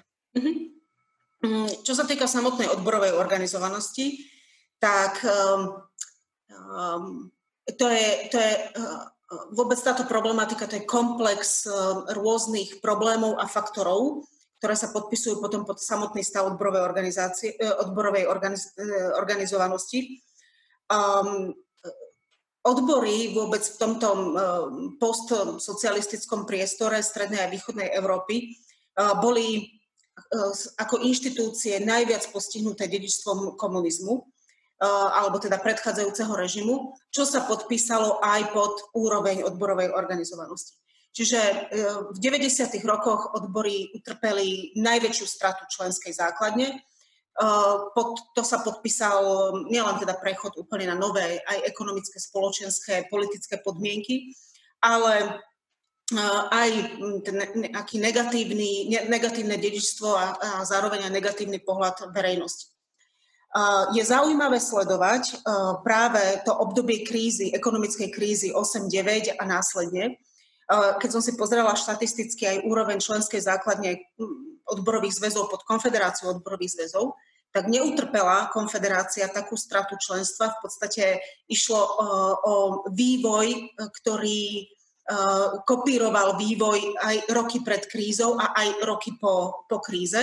Čiže nemôžno hovoriť o nejakých veľkých výpadkoch členstva práve počas krízy alebo v dôsledku krízy. Treba to, hm, tie efekty bolo cítiť ešte aj v roku 2013.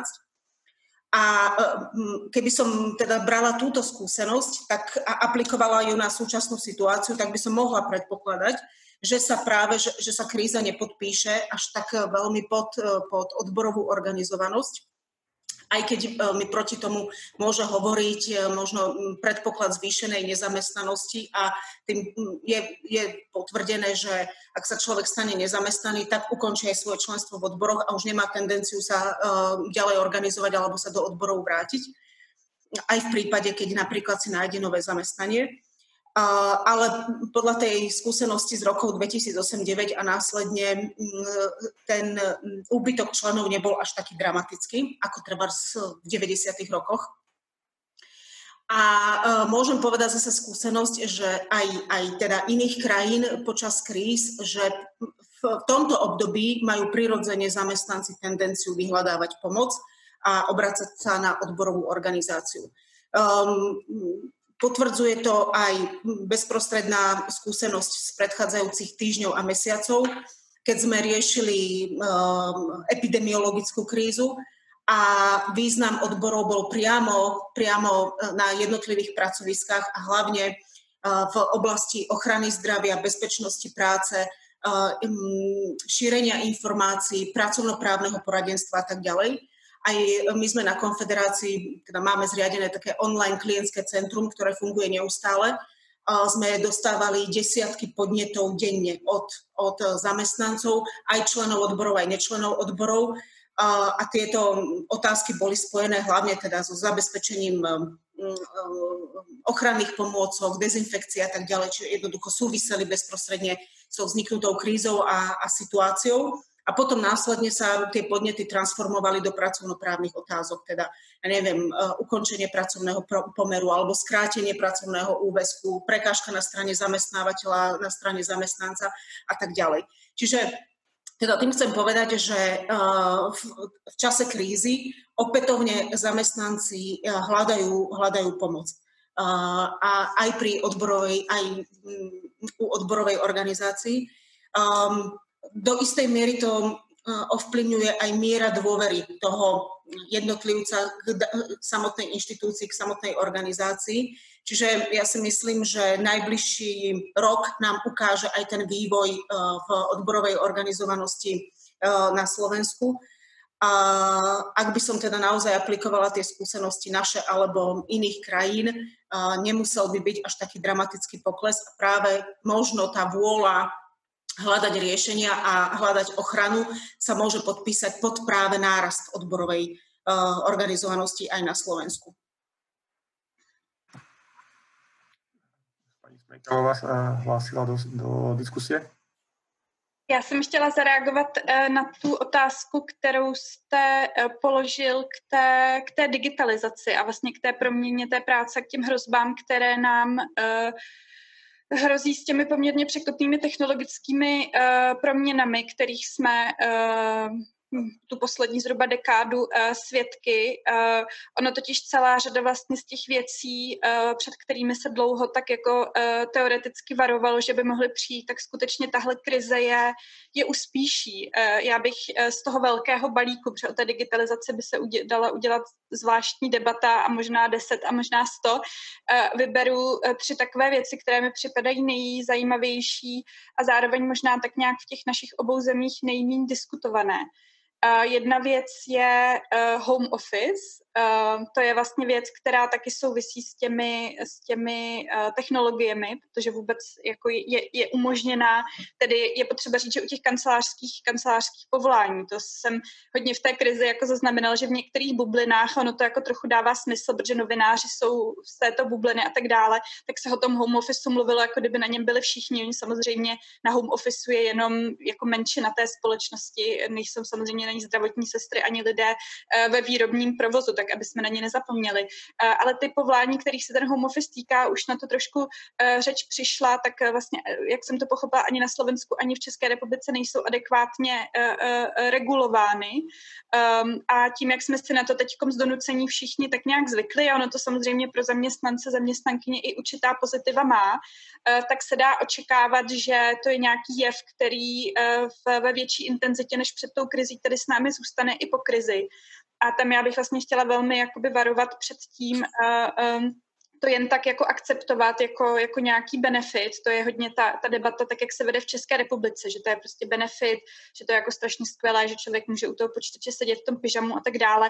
Uh, tak to úplně není. Jo? V okamžiku, kdy nebudeme mít dobré nástroje na to vykazovat skutečně, kolik, kolik se odpracovalo, dostávat zaplaceny přes časy, uh, mít zajištěnou nějakou ochranu zdraví, uh, i když sedíme na vlastní židli uh, a tak dále. Je to třeba taky flexibilní forma práce, která má uh, významné znevýhodňovací eh, eh, efekty na ženy, protože už před krizí to byly ženy, které ten home office hodně poptávaly a teď tomu zřejmě nebude jinak.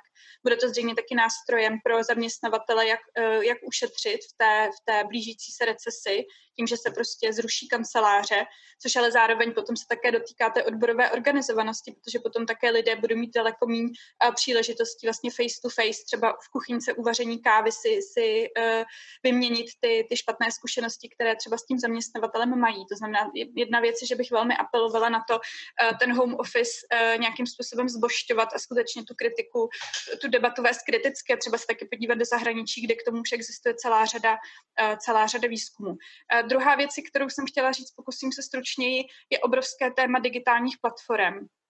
To znamená, tak asi to jako nej, nej, ta nejvýraznější, ta nejprominentnější předpokladem, na které se to z části dá ukázat, je Uber, ale je jich jakoby daleko víc. Je to tady ta možnost uh, najednou jakoby překonat ten zaměstnanecký vztah, že? protože ten zaměstnanecký vztah ten vzniknul, aby zaměstnavatel i zaměstnanec měli určitý typ jistoty.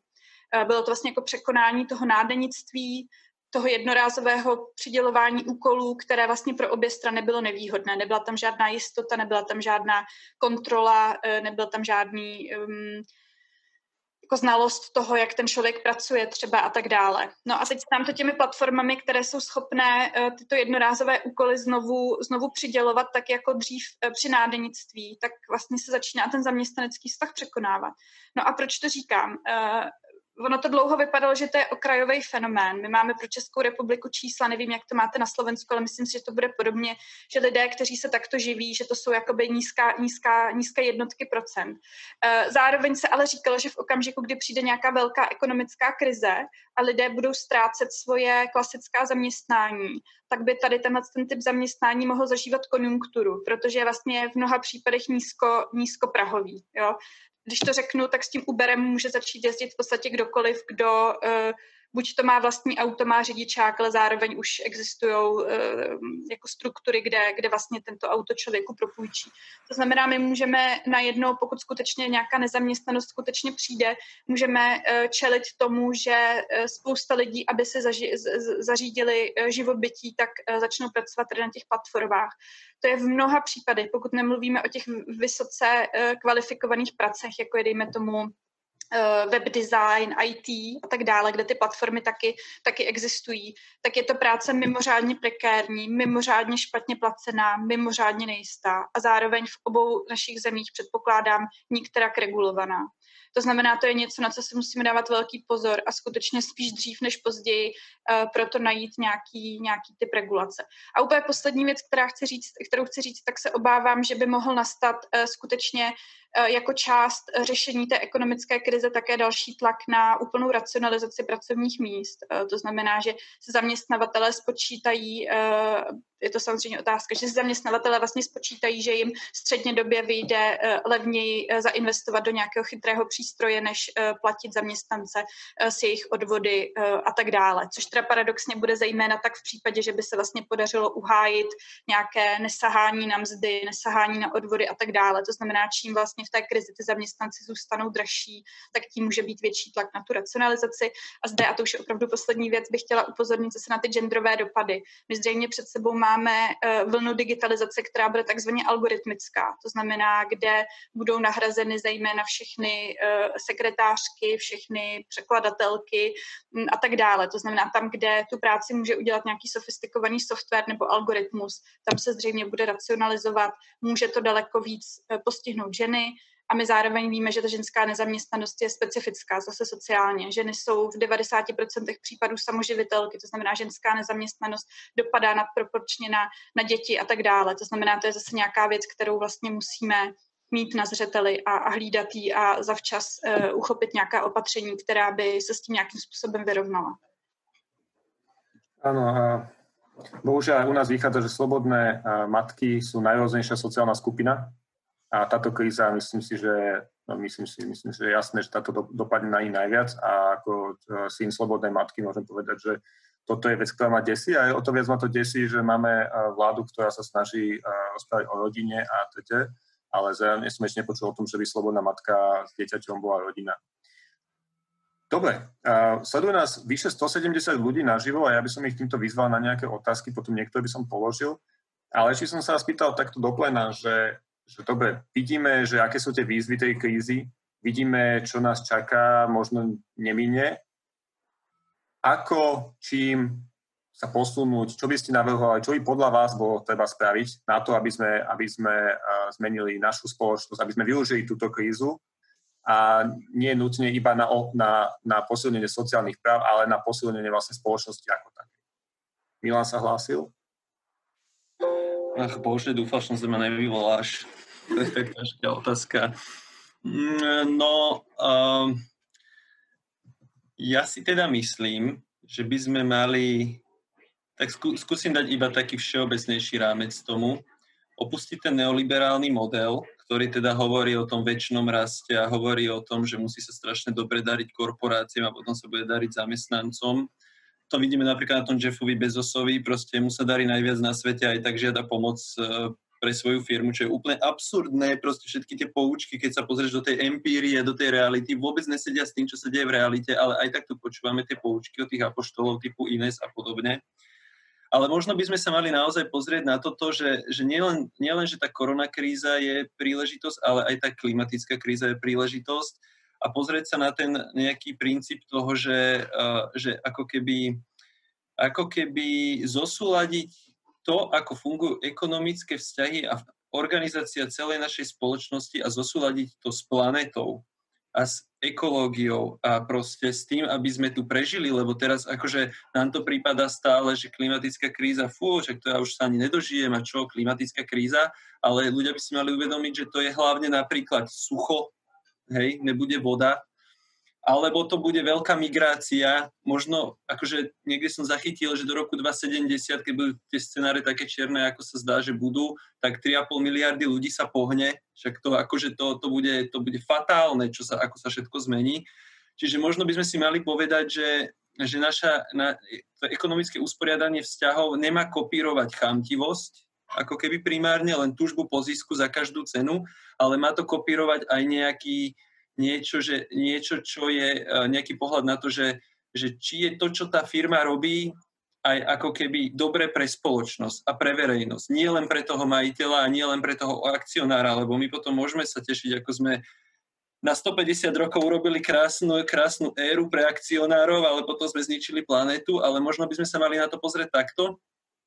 A keď sa na to pozrieme takto, tak sa potom možno ukáže, že naozaj tá ekonomika sa dá nastaviť inak že sa to dá zosúľadiť, že to vytvorí úplne nové pracovné miesta, že dokonca ľudia budú mať pocit zmyslu, že dokonca robia niečo pre, pre akože, že, že to, čo robia, má dokonca zmysel, že to má zmysel pre spoločnosť, pre planétu, pre ich život, že to není len o tom, že chodím do roboty, aby som zarobil, ale aj tak sa tam idem, akože kebyže tam nechodím, tak by som tam najradšej nechodil, keby sa dalo, ale že, že dáme tým ľuďom nejakú víziu, že naozaj na niečom pracujeme, že to už nebude také bezmyselné, nezmyselné, Čiže ja by som to uchopil nejak takto asi, neviem to teraz ešte konkretizovať, že čo by to všetko malo byť, to sú asi všetky tie iniciatívy ako Green New Deal a tak ďalej a tak ďalej. Ale proste ja už som zachytil také ohlasy, že, že uh, ten, ten, ako keby ten starý myšlienkový ekonomický svet sa teraz snaží najnovšie ako keby urobiť, že dá sa to oddeliť, že klíma od ekonomického rastu, že ten neoliberalizmus ako keby môže existovať popri tom celom, no nemôže to existovať úplný nezmysel Čiže možno toto je to, od čoho to treba odvinúť. Od človeka, od prírody, od planety, od života, od zmyslu a podľa toho začať radikálne prenastavovať tie vzťahy. Ale nedávam konkrétnu odpoveď, ale dávam takú, že ako filozofiu by to malo mať. Neviem, my, dáva, my dávame aj konkrétne odpovede jednak v našom programe, budeme robiť reklamu, a jednak aj v tom Green New Deal a vlastne tých opatreniach. A ako hovorí Martin Hojsik veľmi rád, na mŕtvej planete není ani biznis. A toto si uvedomujú až no, už aj mnohé firmy. A teraz že možno u nás sa to tak vníma, vnímané, že stále tento, tento neoliberalistický narratív, ale ja naozaj, že v Economist magazíne čítam o tom, že máme riešiť, máme riešiť ako prechod na bezuhlíkovú ekonomiku, ako za, zaručiť to, že naozaj všetci ľudia na planéte budú mať vodu, budú môcť sa mať lepšie, budú môcť mať z čoho žiť, pritom si nezničíme planetu. A naozaj, akože aj oni tam píšu proti akože fosilným firmám, ktoré naozaj sú malá časť ekonomiky, čo sa týka prínosu k zamestnancom, ale veľká časť nečistenia. Tak to by som veľmi rád počul aj v stanovisko pani Uhorovej. Ja len, Monika, prepač, môžem ešte len jednu vetu dopoviem, len tak, taký bodmot k tomuto celému, že uh, teraz som čítal uh, uh, nejaké ekonomické spisy z roku 1844, kde sa vlastne hovorilo, že, že prešlo 20 rokov, v tom roku 1844 prešlo 20 rokov odkedy sa začali zavádzať nejaké prvé stroje do výroby. Uh-huh. Napríklad do bavlnených e, nejakých, na spracovanie bavlny do takýchto firiem. A už vtedy vo Francúzsku vyrátali, že tamojší dopyt po tej bavlne, alebo respektíve tamojší dopyt a nielen po bavlne, ale vôbec tie stroje, čo spôsobili, že by bol uspokojiteľný, aj keby sa pracovalo 5 hodín denne. Čiže už vtedy vlastne vďaka zapojeniu strojov došli na to, že by vedeli skrátiť pracovný čas na nejakých 5 hodín denne, ale napriek tomu pracovali 12 až 16 hodín denne. A len to som chcel dopovedať, že tam, že ka, je to sa objavuje proste každú chvíľu táto idea a že my nevieme ani len skrátiť pracovný čas. Že, že proste Green New Deal, deal, krásna idea, že poďme do toho, ale že proste, že už sa tu pomaly 250 rokov objavuje nejaká idea, napríklad v tom skracovaní, ani len to, to nevieme urobiť. To neviem ani prečo ma to napadlo, len som to tak chcel povedať, že proste sa to tu objavuje, to není teraz, ale, ale my stále napríklad robíme uh, v pracovnom čase, ktorý tu je od roku 1960 respektíve od roku 1918. No. Monika, prepáč, ale pokračuj. Pohode. Ja možno ako v mnohom zopakujem to, čo si povedal ty, Milan, lebo tuto sa dosť stotožníme myšlienkovo, že čo urobiť. A tiež to pojmem tak viac filozoficky. Naozaj súhlasím s tým, opustiť neoliberálny ekonomický model a opustiť adoráciu tohto modelu na ktorú sme my nabehli po 89. roku. Mm, viem to uh, pochopiť ako možno mentálne z toho, uh, z toho dôvodu, že po 89.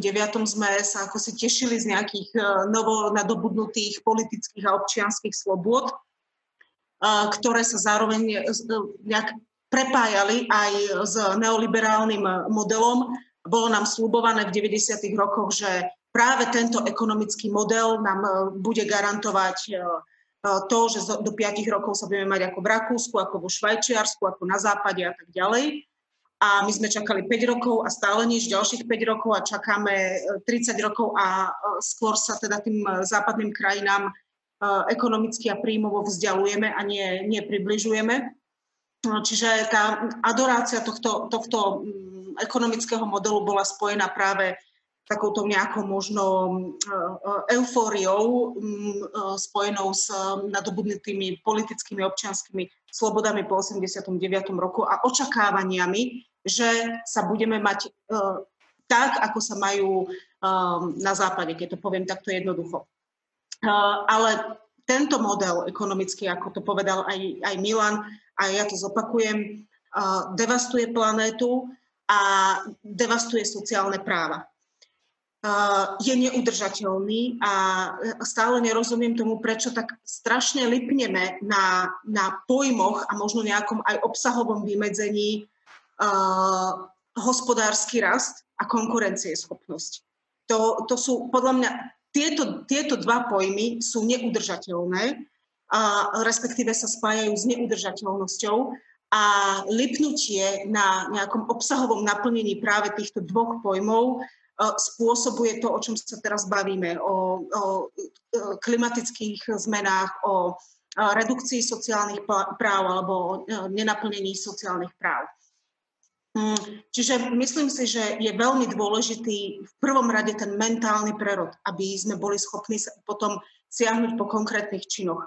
A, a je to naozaj veľmi náročné a veľmi ťažké, pretože tak ako aj Milan povedal, že my 100 rokov nevieme skrátiť pracovný čas, 8-hodinový pracovný čas tu máme vyše 100 rokov. A ako náhle sa hovorí o kratšom pracovnom čase, pričom mnohé štúdie priniesli výsledky, že skrátený pracovný čas neznamená zároveň aj nejaké negatívne ekonomické dopady treba pre konkrétnu firmu alebo aj pre, pre samotnú spoločnosť, tak takúto záležitosť nevieme nejak, nejak v kontexte nejakej implementácie alebo realizácie skutočne uchopiť. A, a to je len malá, malý zlomok, malá čiastka e, e, z toho celého balíka nástrojov a z balíka opatrení, ktoré by bolo nevyhnutné prijať, aby sa vôbec celkovo aj ten ekonomický model zmenil na viac spravodlivý a na, na viac zelený a preto, preto opakujem, myslím si, že, že e, dôležitý je práve taký ten mentálny prerod a možno nejaká taká istá mentálna vyspelosť a úroveň spoločnosti, aby vôbec dospela k uvedomeniu, že je potrebné niečo spraviť a potom aj siahla po konkrétnych nástrojoch a po, po konkrétnych uh, opatreniach. A takto mentálne e, vyspelá spoločnosť by si mala zvoliť, uh, povedzme, politickú reprezentáciu, ktorá by e, mentálne vyspelú politickú reprezentáciu, ktorá by bola schopná takéto zmeny realizovať. Priznám sa, že, priznám sa, že pri, pri mentálnom uh, nastavení spoločnosti v tomto... Uh, ja, sa to, ja sa poviem za seba. Ja si myslím, že, že, že naozaj, že, že možno aj výhod, výhoda trhových mechanizmov je, že väčšina ľudí oni nemusí rozmýšľať a ide, akože idú vlastne po tom, čo im priniesie naj, najväčší zisk, alebo že idú do práce, kde majú najvyšší plat. A ja toto vnímam z toho pohľadu, z toho zeleného hnutia, že, že osobne tým ako 10 rokov možno čítam všetké zelené magazíny a tiež sa tam rozprávalo veľa o tom, že treba mentálne zmeniť spoločnosť a potom aj vlastne nastala nejaká, nejaká post, uh, postkonzumná spoločnosť, tak až keď teraz vidím, že môžeme trhovými mechanizmami, a tým má byť aj, aj ten Green New Deal, vlastne zmeniť tú ekonomiku, my reálne, že my nemáme ani že 20 rokov ja neviem, že akože otázka týchto najbližších 4-8 rokov je, že my musíme do 2030 tak enormne znížiť emisie, ako keď sme tu mali koronu stále. A tam je, môžeme využiť jedine ten systém, ktorý je, lebo priznám sa, že ja osobne nie som vôbec ani fanúšik mnohých uh, veľmi revoluč, revolučných myšlienok kvôli tomu, že, že vieme, že historické revolúcie tiež uh, dopadali, uh, často pojedli svoje deti.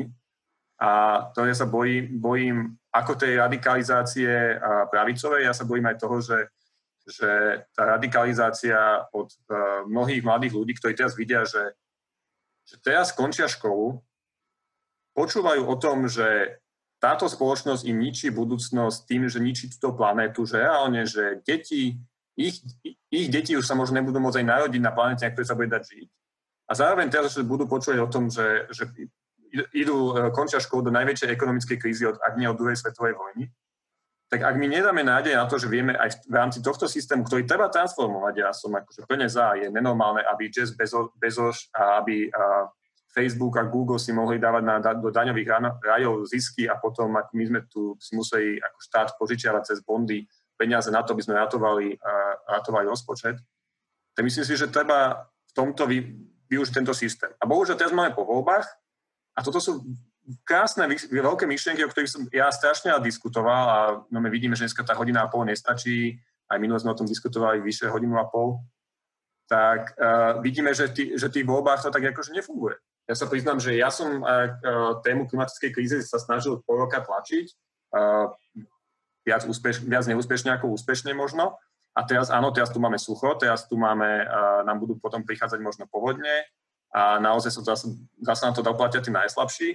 A či bude to príležitosť, ale či sa aj využije táto príležitosť na tú transformáciu, na to, aby sa nehľadal nepriateľ zase v Rómoch, alebo to už vidíme v tejto kríze, prípadne iba iba v podnikateľoch, iba v pendleroch. Toto myslím, že bude veľká výzva. A toto bude výzva o to viac, že Slovensko, myslím, že Čechy sú na tom podobne, my sme veľmi spoločnosť, ktorá nedrží pokope. My sociologicky my si nedôverujeme a možno na Slovensku dokonca ešte viac ako v Čechách. A ja sa bojím o tú sociálnu súdržnosť a o to viac sa bojím, keď aj teraz vidíme, ako bolo spomenuté, že neexistuje ten, de facto neexistuje sociálny dialog medzi odbormi, medzi zamestnávateľmi a zamestnancami, zamestna, zástupcami zamestnancov. A priznám sa, že aj táto diskusia, ako, bola, ako je veľmi podnetná, a vo mne vyvoláva ešte viac možno tých otázok. Otázok, že kam nás táto kríza posunie a čo bude nasledovať ja možno poviem v rámci tých múdrych myšlienok, aj keď som počúval in, iných podcasty a diskusie, že, že my, sme te, my te diskutujeme o tom, že nás tá kríza posunie a on to strašne záleží na nás všetkých. Lebo naozaj tá, ani to, že, že druhá svetová vojna skončila tak, ako skončila, ani to, že tie sociálne práva prišli a, a že sociálna demokracia alebo so, sociálny štát, ako vznikol na západe od nás, to nebol výsledok toho, že nejakého samospádu dejín a nebolo to ani jasné dopredu, ale bolo to za tým a, tisíce a tisíce ľudí, ktorí bojovali za tie svoje práva a toto je podľa mňa najväčšia výzva ukázať ľuďom na Slovensku, že sa oplatí bojovať za ich práva, oplatí sa ozvať a oplatí sa angažovať, aj keď budú nezamestnaní, aj keď budú mať ekonomické problémy. Lebo naozaj ja viem, že veľa ľudí, aj z tých, ktorí nás počúvajú teraz, nie, že budú mať problém si nájsť uh, jednu dobrú prácu, oni si budú hľadať dve, tri uh, malé bokovky, aby nejak vyžili. A bohužiaľ, uh, v takéto chvíli sa bude o to ťažšie angažovať, lebo áno, to angažovanie bere čas, bere peniaze. Pani Smejkalová chce reagovať? No já jsem ještě chtěla zareagovat na jakoby, tu závěrečnou otázku, kterou už jste položil, a, jako co dělat a na kterou už všichni ostatní teda odpověděli a já vlastně uh, mi přijde, že jako se spoustu věcí se stotožňuju, ale zároveň nějaký důležitý věci z mého pohledu ještě nezazněly. Já vždycky tak trochu jako mi zatrne, když se mluví o mentálním nastavení. Uh, já úplně jako tady tyhle ty psychologizující debaty vlastně nemám ráda. Já jako do jistý míry chápu, co se tím míní, jo? nějaká třeba jako Gram, Gramščiho jako diskurzivní hegemonie, to znamená jako kdo má prostě ten, tu, tu moc nad tím, jak se přemýšlí o realitě. To je samozřejmě jako důležitá věc, ale já bych zároveň chtěla říct, že mi přijde úplně zásadní, že ten střed o tu budoucnost je mocenská otázka. Jako my tady máme prostě svět, ve kterým uh, existuje prostě celá řada velmi mocných lidí, který profitují z toho, jak ten svět funguje. Jo, to jsou jako ropné společnosti, to jsou technologické giganti, to jsou nadnárodní společnosti, obrovský zaměstnavatele a tak dále. A to jako je ne, ne, netřeba si, nebo to si jako nemůžeme nějak jako lakovat na růžovo, že tihle lidi v nějakém okamžiku si jako uvědomí, že vlastně takovýhle svět nechtějí. Jo, já, já vlastně ani jako příliš tomu nevěřím, co oni říkají, jo, jako ten příklad toho Jeffa Bezose, prostě Marka Zuckerberga, který se tváří jako mesiáši, ale jako to, co dělají, tak potom jako vlastně přímo uh, odporuje tomu, co, co vlastně prohlašujou. A to, co jste vlastně říkal vy s tím, že teď už jako i začínají nějaké společnosti ve smyslu jako velkých koncernů říkat, že vlastně už by teda jakoby uh, jsme měli nějaký, ten přechod na tu bezuhlíkovou ekonomiku udělat. No já nevím, tak jsou důkazy o tom, že ropné společnosti to ví třeba od 80. let, eh, co jejich činnost způsobuje. Jo, ale naopak se vlastně ukázalo, že oni posledních 40 let prostě uh, tu planetu devastují dál a tak nějak jako doufají, že z toho vydojí ještě jako tu poslední kapku, než se to tady úplně začne hroutit. To znamená, já bych skutečně jako nespolíhala na tom, že ve velkým uh, tam dojde k nějakému jakoby myšlenkovému obratu. Jako dokud se na tom bude dát něco vydělat, tak jsem se zcela jistá, že minimálně část jako těchto těch aktérů na tom vydělávat prostě bude, že jo. A jakoby bohužel celá řada z nich už uh, jsou jako majetkově v natolik jiných sférách, že si začínají skupovat takový ty ostrovy a tak dále, o kterých jako dobře ví, že tou klimatickou změnou uh, zasažený nebudou a tam se jakoby budujou uh, betonové pevnosti.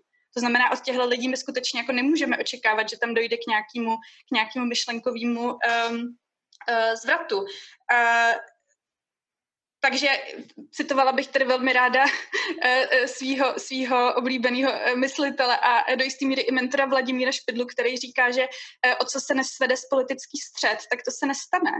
Mm. Jo? A zároveň my prostě jako si musíme přiznat, že jsme jakoby vlastně, že taháme v současnosti za kratší vás. Jako všichni z nás, kteří chtějí spravedlivější svět, kteří chtějí prosadit veřejný zájem, tak prostě tahají za kratší vás, protože ty lidi, kteří z tohle systému profitují, tak zároveň jsou tak bohatí, že vlastní ty sociální sítě, že vlastní média, že jsou zaměstnavatelé, kteří platí tak nízký mzdy, že lidi nemají uh, uh, jako jinou možnost, než od rána do večera se prostě zabývat svým bezprostředním přežitím. To znamená, my taháme za kratší pro vás a to je potřeba si uvědomit a nespolíhat na nějaký jako mentální rozpoložení a tak dále. Je to prostě materiální mocenský střed.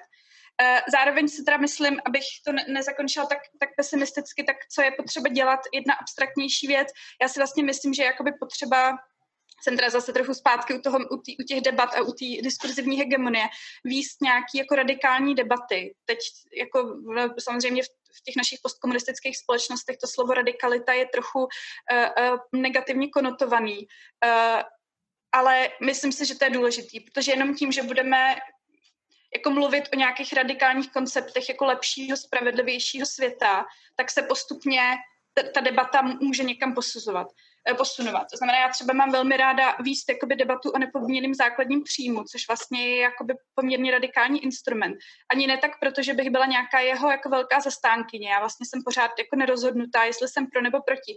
Ale myslím si, že to je něco, co jako velmi rozšiřuje ten horizont toho, co je říkatelný, co je myslitelný, co je představitelný, jako prostě radikálně odlišný svět, který by v mnohým mohl být kvalitativně um, lepší. Taková jakoby konkrétnější věc, která si myslím, že má obrovský transformační potenciál a je možná líp dosažitelná než uh, nepodměný základní příjmy zkracování pracovní doby.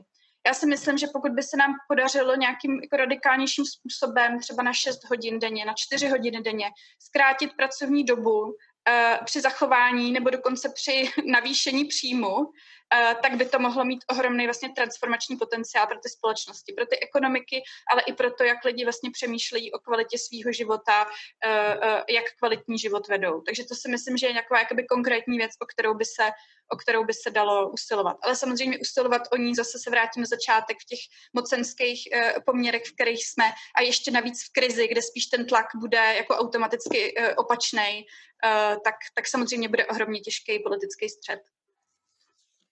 Ja. Vlastne, a ešte, ešte zvlášť v dobe automatizácie.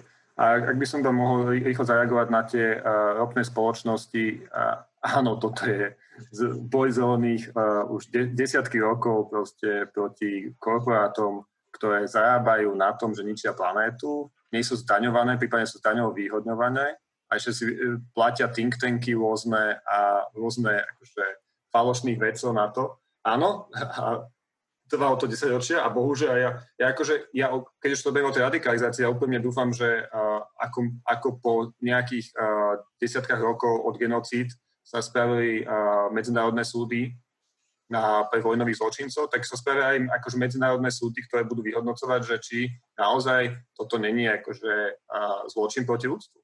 Lebo na, to není, že my tu, vie, my tu nevieme, čo sa deje, ale tam sú akože firmy, ktoré roky dávajú stav, stovky miliónov do toho, aby nám mohli ničiť ďalej a zarábať na to. Milan? Ja len chcem potvrdiť slova Katky Smejkalovej, že presne tak, že ono ide v skutočnosti o mocenský stred ideí a budem to ilustrovať na uh, knihe jednej historičky, nepamätám si už ani názov knihy, ani meno historičky, ale poviem pointu. Uh, ona mapovala, že ako sme sa vlastne dobrali k tomu neoliberalizmu, ktorý od 70. rokoch sa z Ameriky začal šíriť až sem. A ona vlastne to mapovala tak, že uh, ukázala v tej knihe na listoch biznismenov, na veľkých tých korporátnych biznismenov, takých, čo boli v tej dobe Jeffové Bezosovia, tak keď sa zavádzal nový deal, New Deal v Amerike a zvyšovali sa sociálne štandardy, posilovali sa odbory, začali sa organizovať pracujúci, robilo sa progresívne zdaňovanie, investovalo sa do infraštruktúry, tak samozrejme, že tým biznismenom, tak ako sa to ropné spoločnosti, ropné spoločnosti teraz snažia udržiať status quo, tak tamoším biznismenom sa nepáčil ten New Deal. Oni, sa, oni, oni, oni hovorili, že to ide zdecimovať hospodárstvo, proste všetky tie veci, ktoré počúvame teraz, keď sa len obyčajné vzdy v inzerátoch idú zaviesť. A oni sa vtedy, ona, ona normálne vyhrabala listy, stretnutia, oni sa jednoducho zaktivizovali, zorganizovali a ten neoliberalizmus vyslovene proste zorganizovali. Čiže oni sa začali stretávať, začali, začali vytvárať organizácie, ktoré boli veľakrát také frontové, že sa tvárila tá organizácia, že je niečo iné, ale vlastne zastávala ten neoliberalistický moment, model. A oni postupom rokov jednoducho znovu vybudovali tu, akože ten mentálny svet v tej spoločnosti, to poviem zjednodušene, toho neoliberalizmu, o to ľahšie potom aj tí politici potom získavali na sile, ktorí ten neoliberalizmus presadzovali a zase sa to otočilo. Čiže proste to je ako keby väčší stred ideí a väčší mocenský boj a je to presne o tom, ako hovorila aj Katka Smejkalová, že kto to teraz uchopí. Proste keď to, keď to neuchopíme a budeme sa bať napríklad aj tých radikálnejších ideí, aby sme náhodou neboli, neboli, ja neviem, že za komunistov a socialistov, čo sú pritom není vôbec socialistické ani komunistické idei, len sú to proste normálne idei, ktoré posúvajú spoločnosť dopredu, chcú nejak meniť paradigmu. Keď sa ľudia budú bať proste tie radikálnejšie uh, veci presadzovať, tak sa nikam nepohneme. Krásny symbol je naozaj to skracovanie pracovného času alebo univerzálny základný príjem, ale chcel som to len ilustrovať na príklade tohoto, ako tá historička skúmala, že ako ten neoliberalizmus vznikol a naozaj sa tí biznismeni, tí, tí kapitáni priemyslu sa organizovali, stretávali, robili konferencie, veľakrát tajné stretnutia, písali si listy, dohadovali sa čo a ako, aké, aké ďalšie organizácie zakladať, ktoré budú ako keby presadzovať tieto idei a tieto proste tento myšlienkový smer. Čiže je to proste naozaj, že mocenský boj a potom je fakt akože tí ľudia, ktorí sú na tej strane barikády, ktorí chcú viac, viac ako keby presadzať viac verejného záujmu, viac prospechu pre všetkých, ktorí idú smerom, že bude nám dobre, keď nám všetkým bude dobre, nie iba pre pár privilegovaných, ťahajú za kratší koniec, možno preto, že nemajú odvahu dostatočnú a možno preto, že sa nevedia dostatočne zorganizovať a začať mať lepší ťah na bránku. To je možno celé, čo, to, čo, čo sa očakáva. Vlastne, tak ja si myslím, že najväčší problém, a myslím, myslím že o tom rozprával niekedy osobne, že najväčší problém, uh, nenazvem to iba slovenskej lavice, ale akože uh, slovenského politické, politického diskursu je, že, že pracujúci a ľudia, ktorí uh, majú nejakú sociálnu empatiu a vedia, že tá rovnaká štartovacia čiara nie je, lebo naozaj ja, bielý chlapec z Bratislavy, mám lepšiu štartovaciu čiaru ako aj nie, že iba chlapec z osady, ale aj chlapec malého mesta na východe, ktorý sa na, narodil človek, slobodnej matke inej. Takže myslím si, že ľudia ako my a na našom spektre, to vidia aj bohužiaľ aj politicky, sa malo organizuje, majú spájajú, lebo väčšinou máme ťažké filozofické debaty.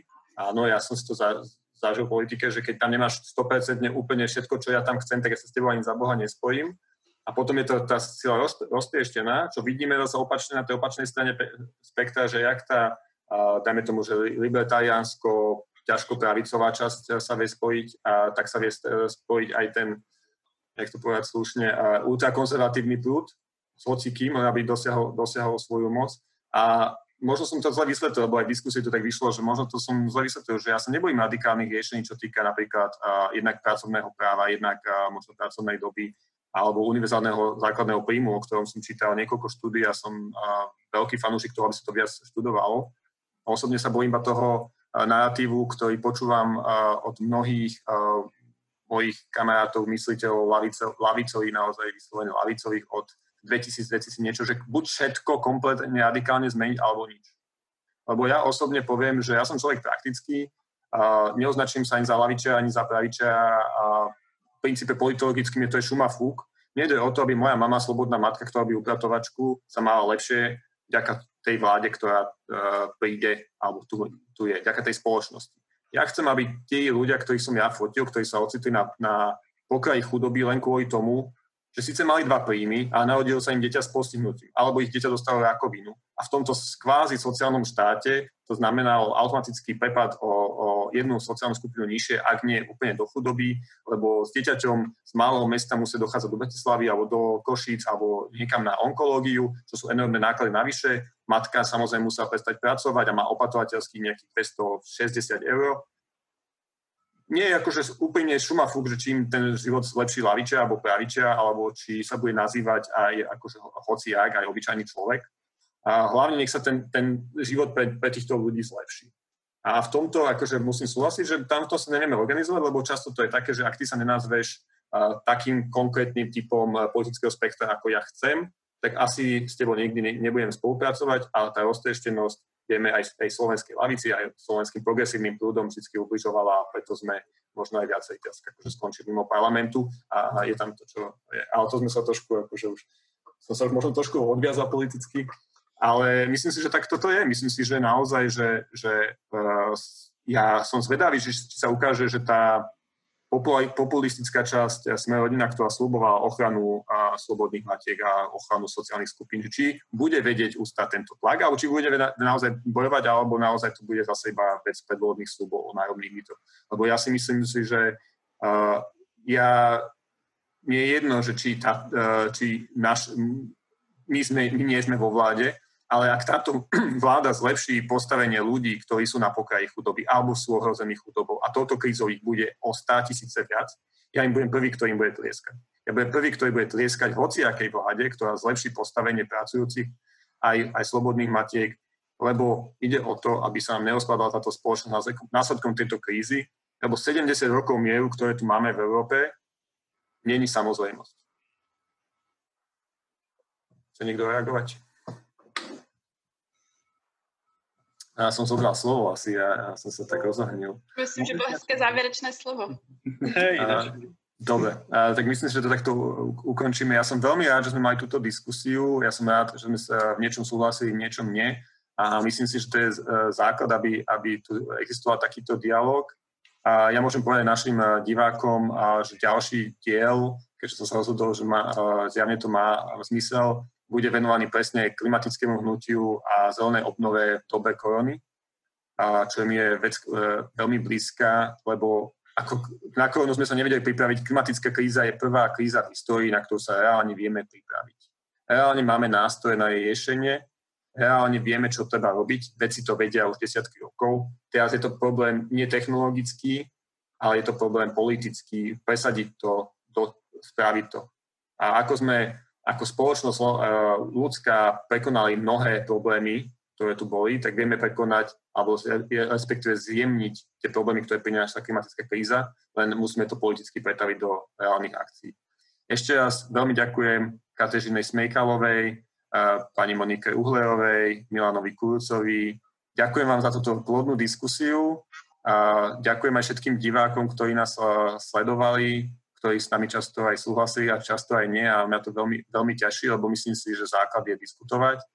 A základ je nezdávať sa toho, že je nádej na lepšiu spoločnosť, lebo ja si vždy spomeniem, keď sa ľudia stiažovali, ako sú zatvorení počas karantény doma a aké to je ťažké s Netflixom iba, tak ja si spomínam na tých ľudí, ktorí naozaj v 17, v 18 museli ísť e, do Slovenského národného povstania, alebo chceli ísť do Slovenského národného povstania a naozaj išli bojovať proti ako fašistom, alebo ľuďom, ktorí naozaj demonstrovali za svoje sociálne práva v dobe, keď policajti ich tam mlátili a, byli alebo, alebo na disidentov, ktorí bojovali proti režimu, ktorý vyzeral, že nikdy nespadne.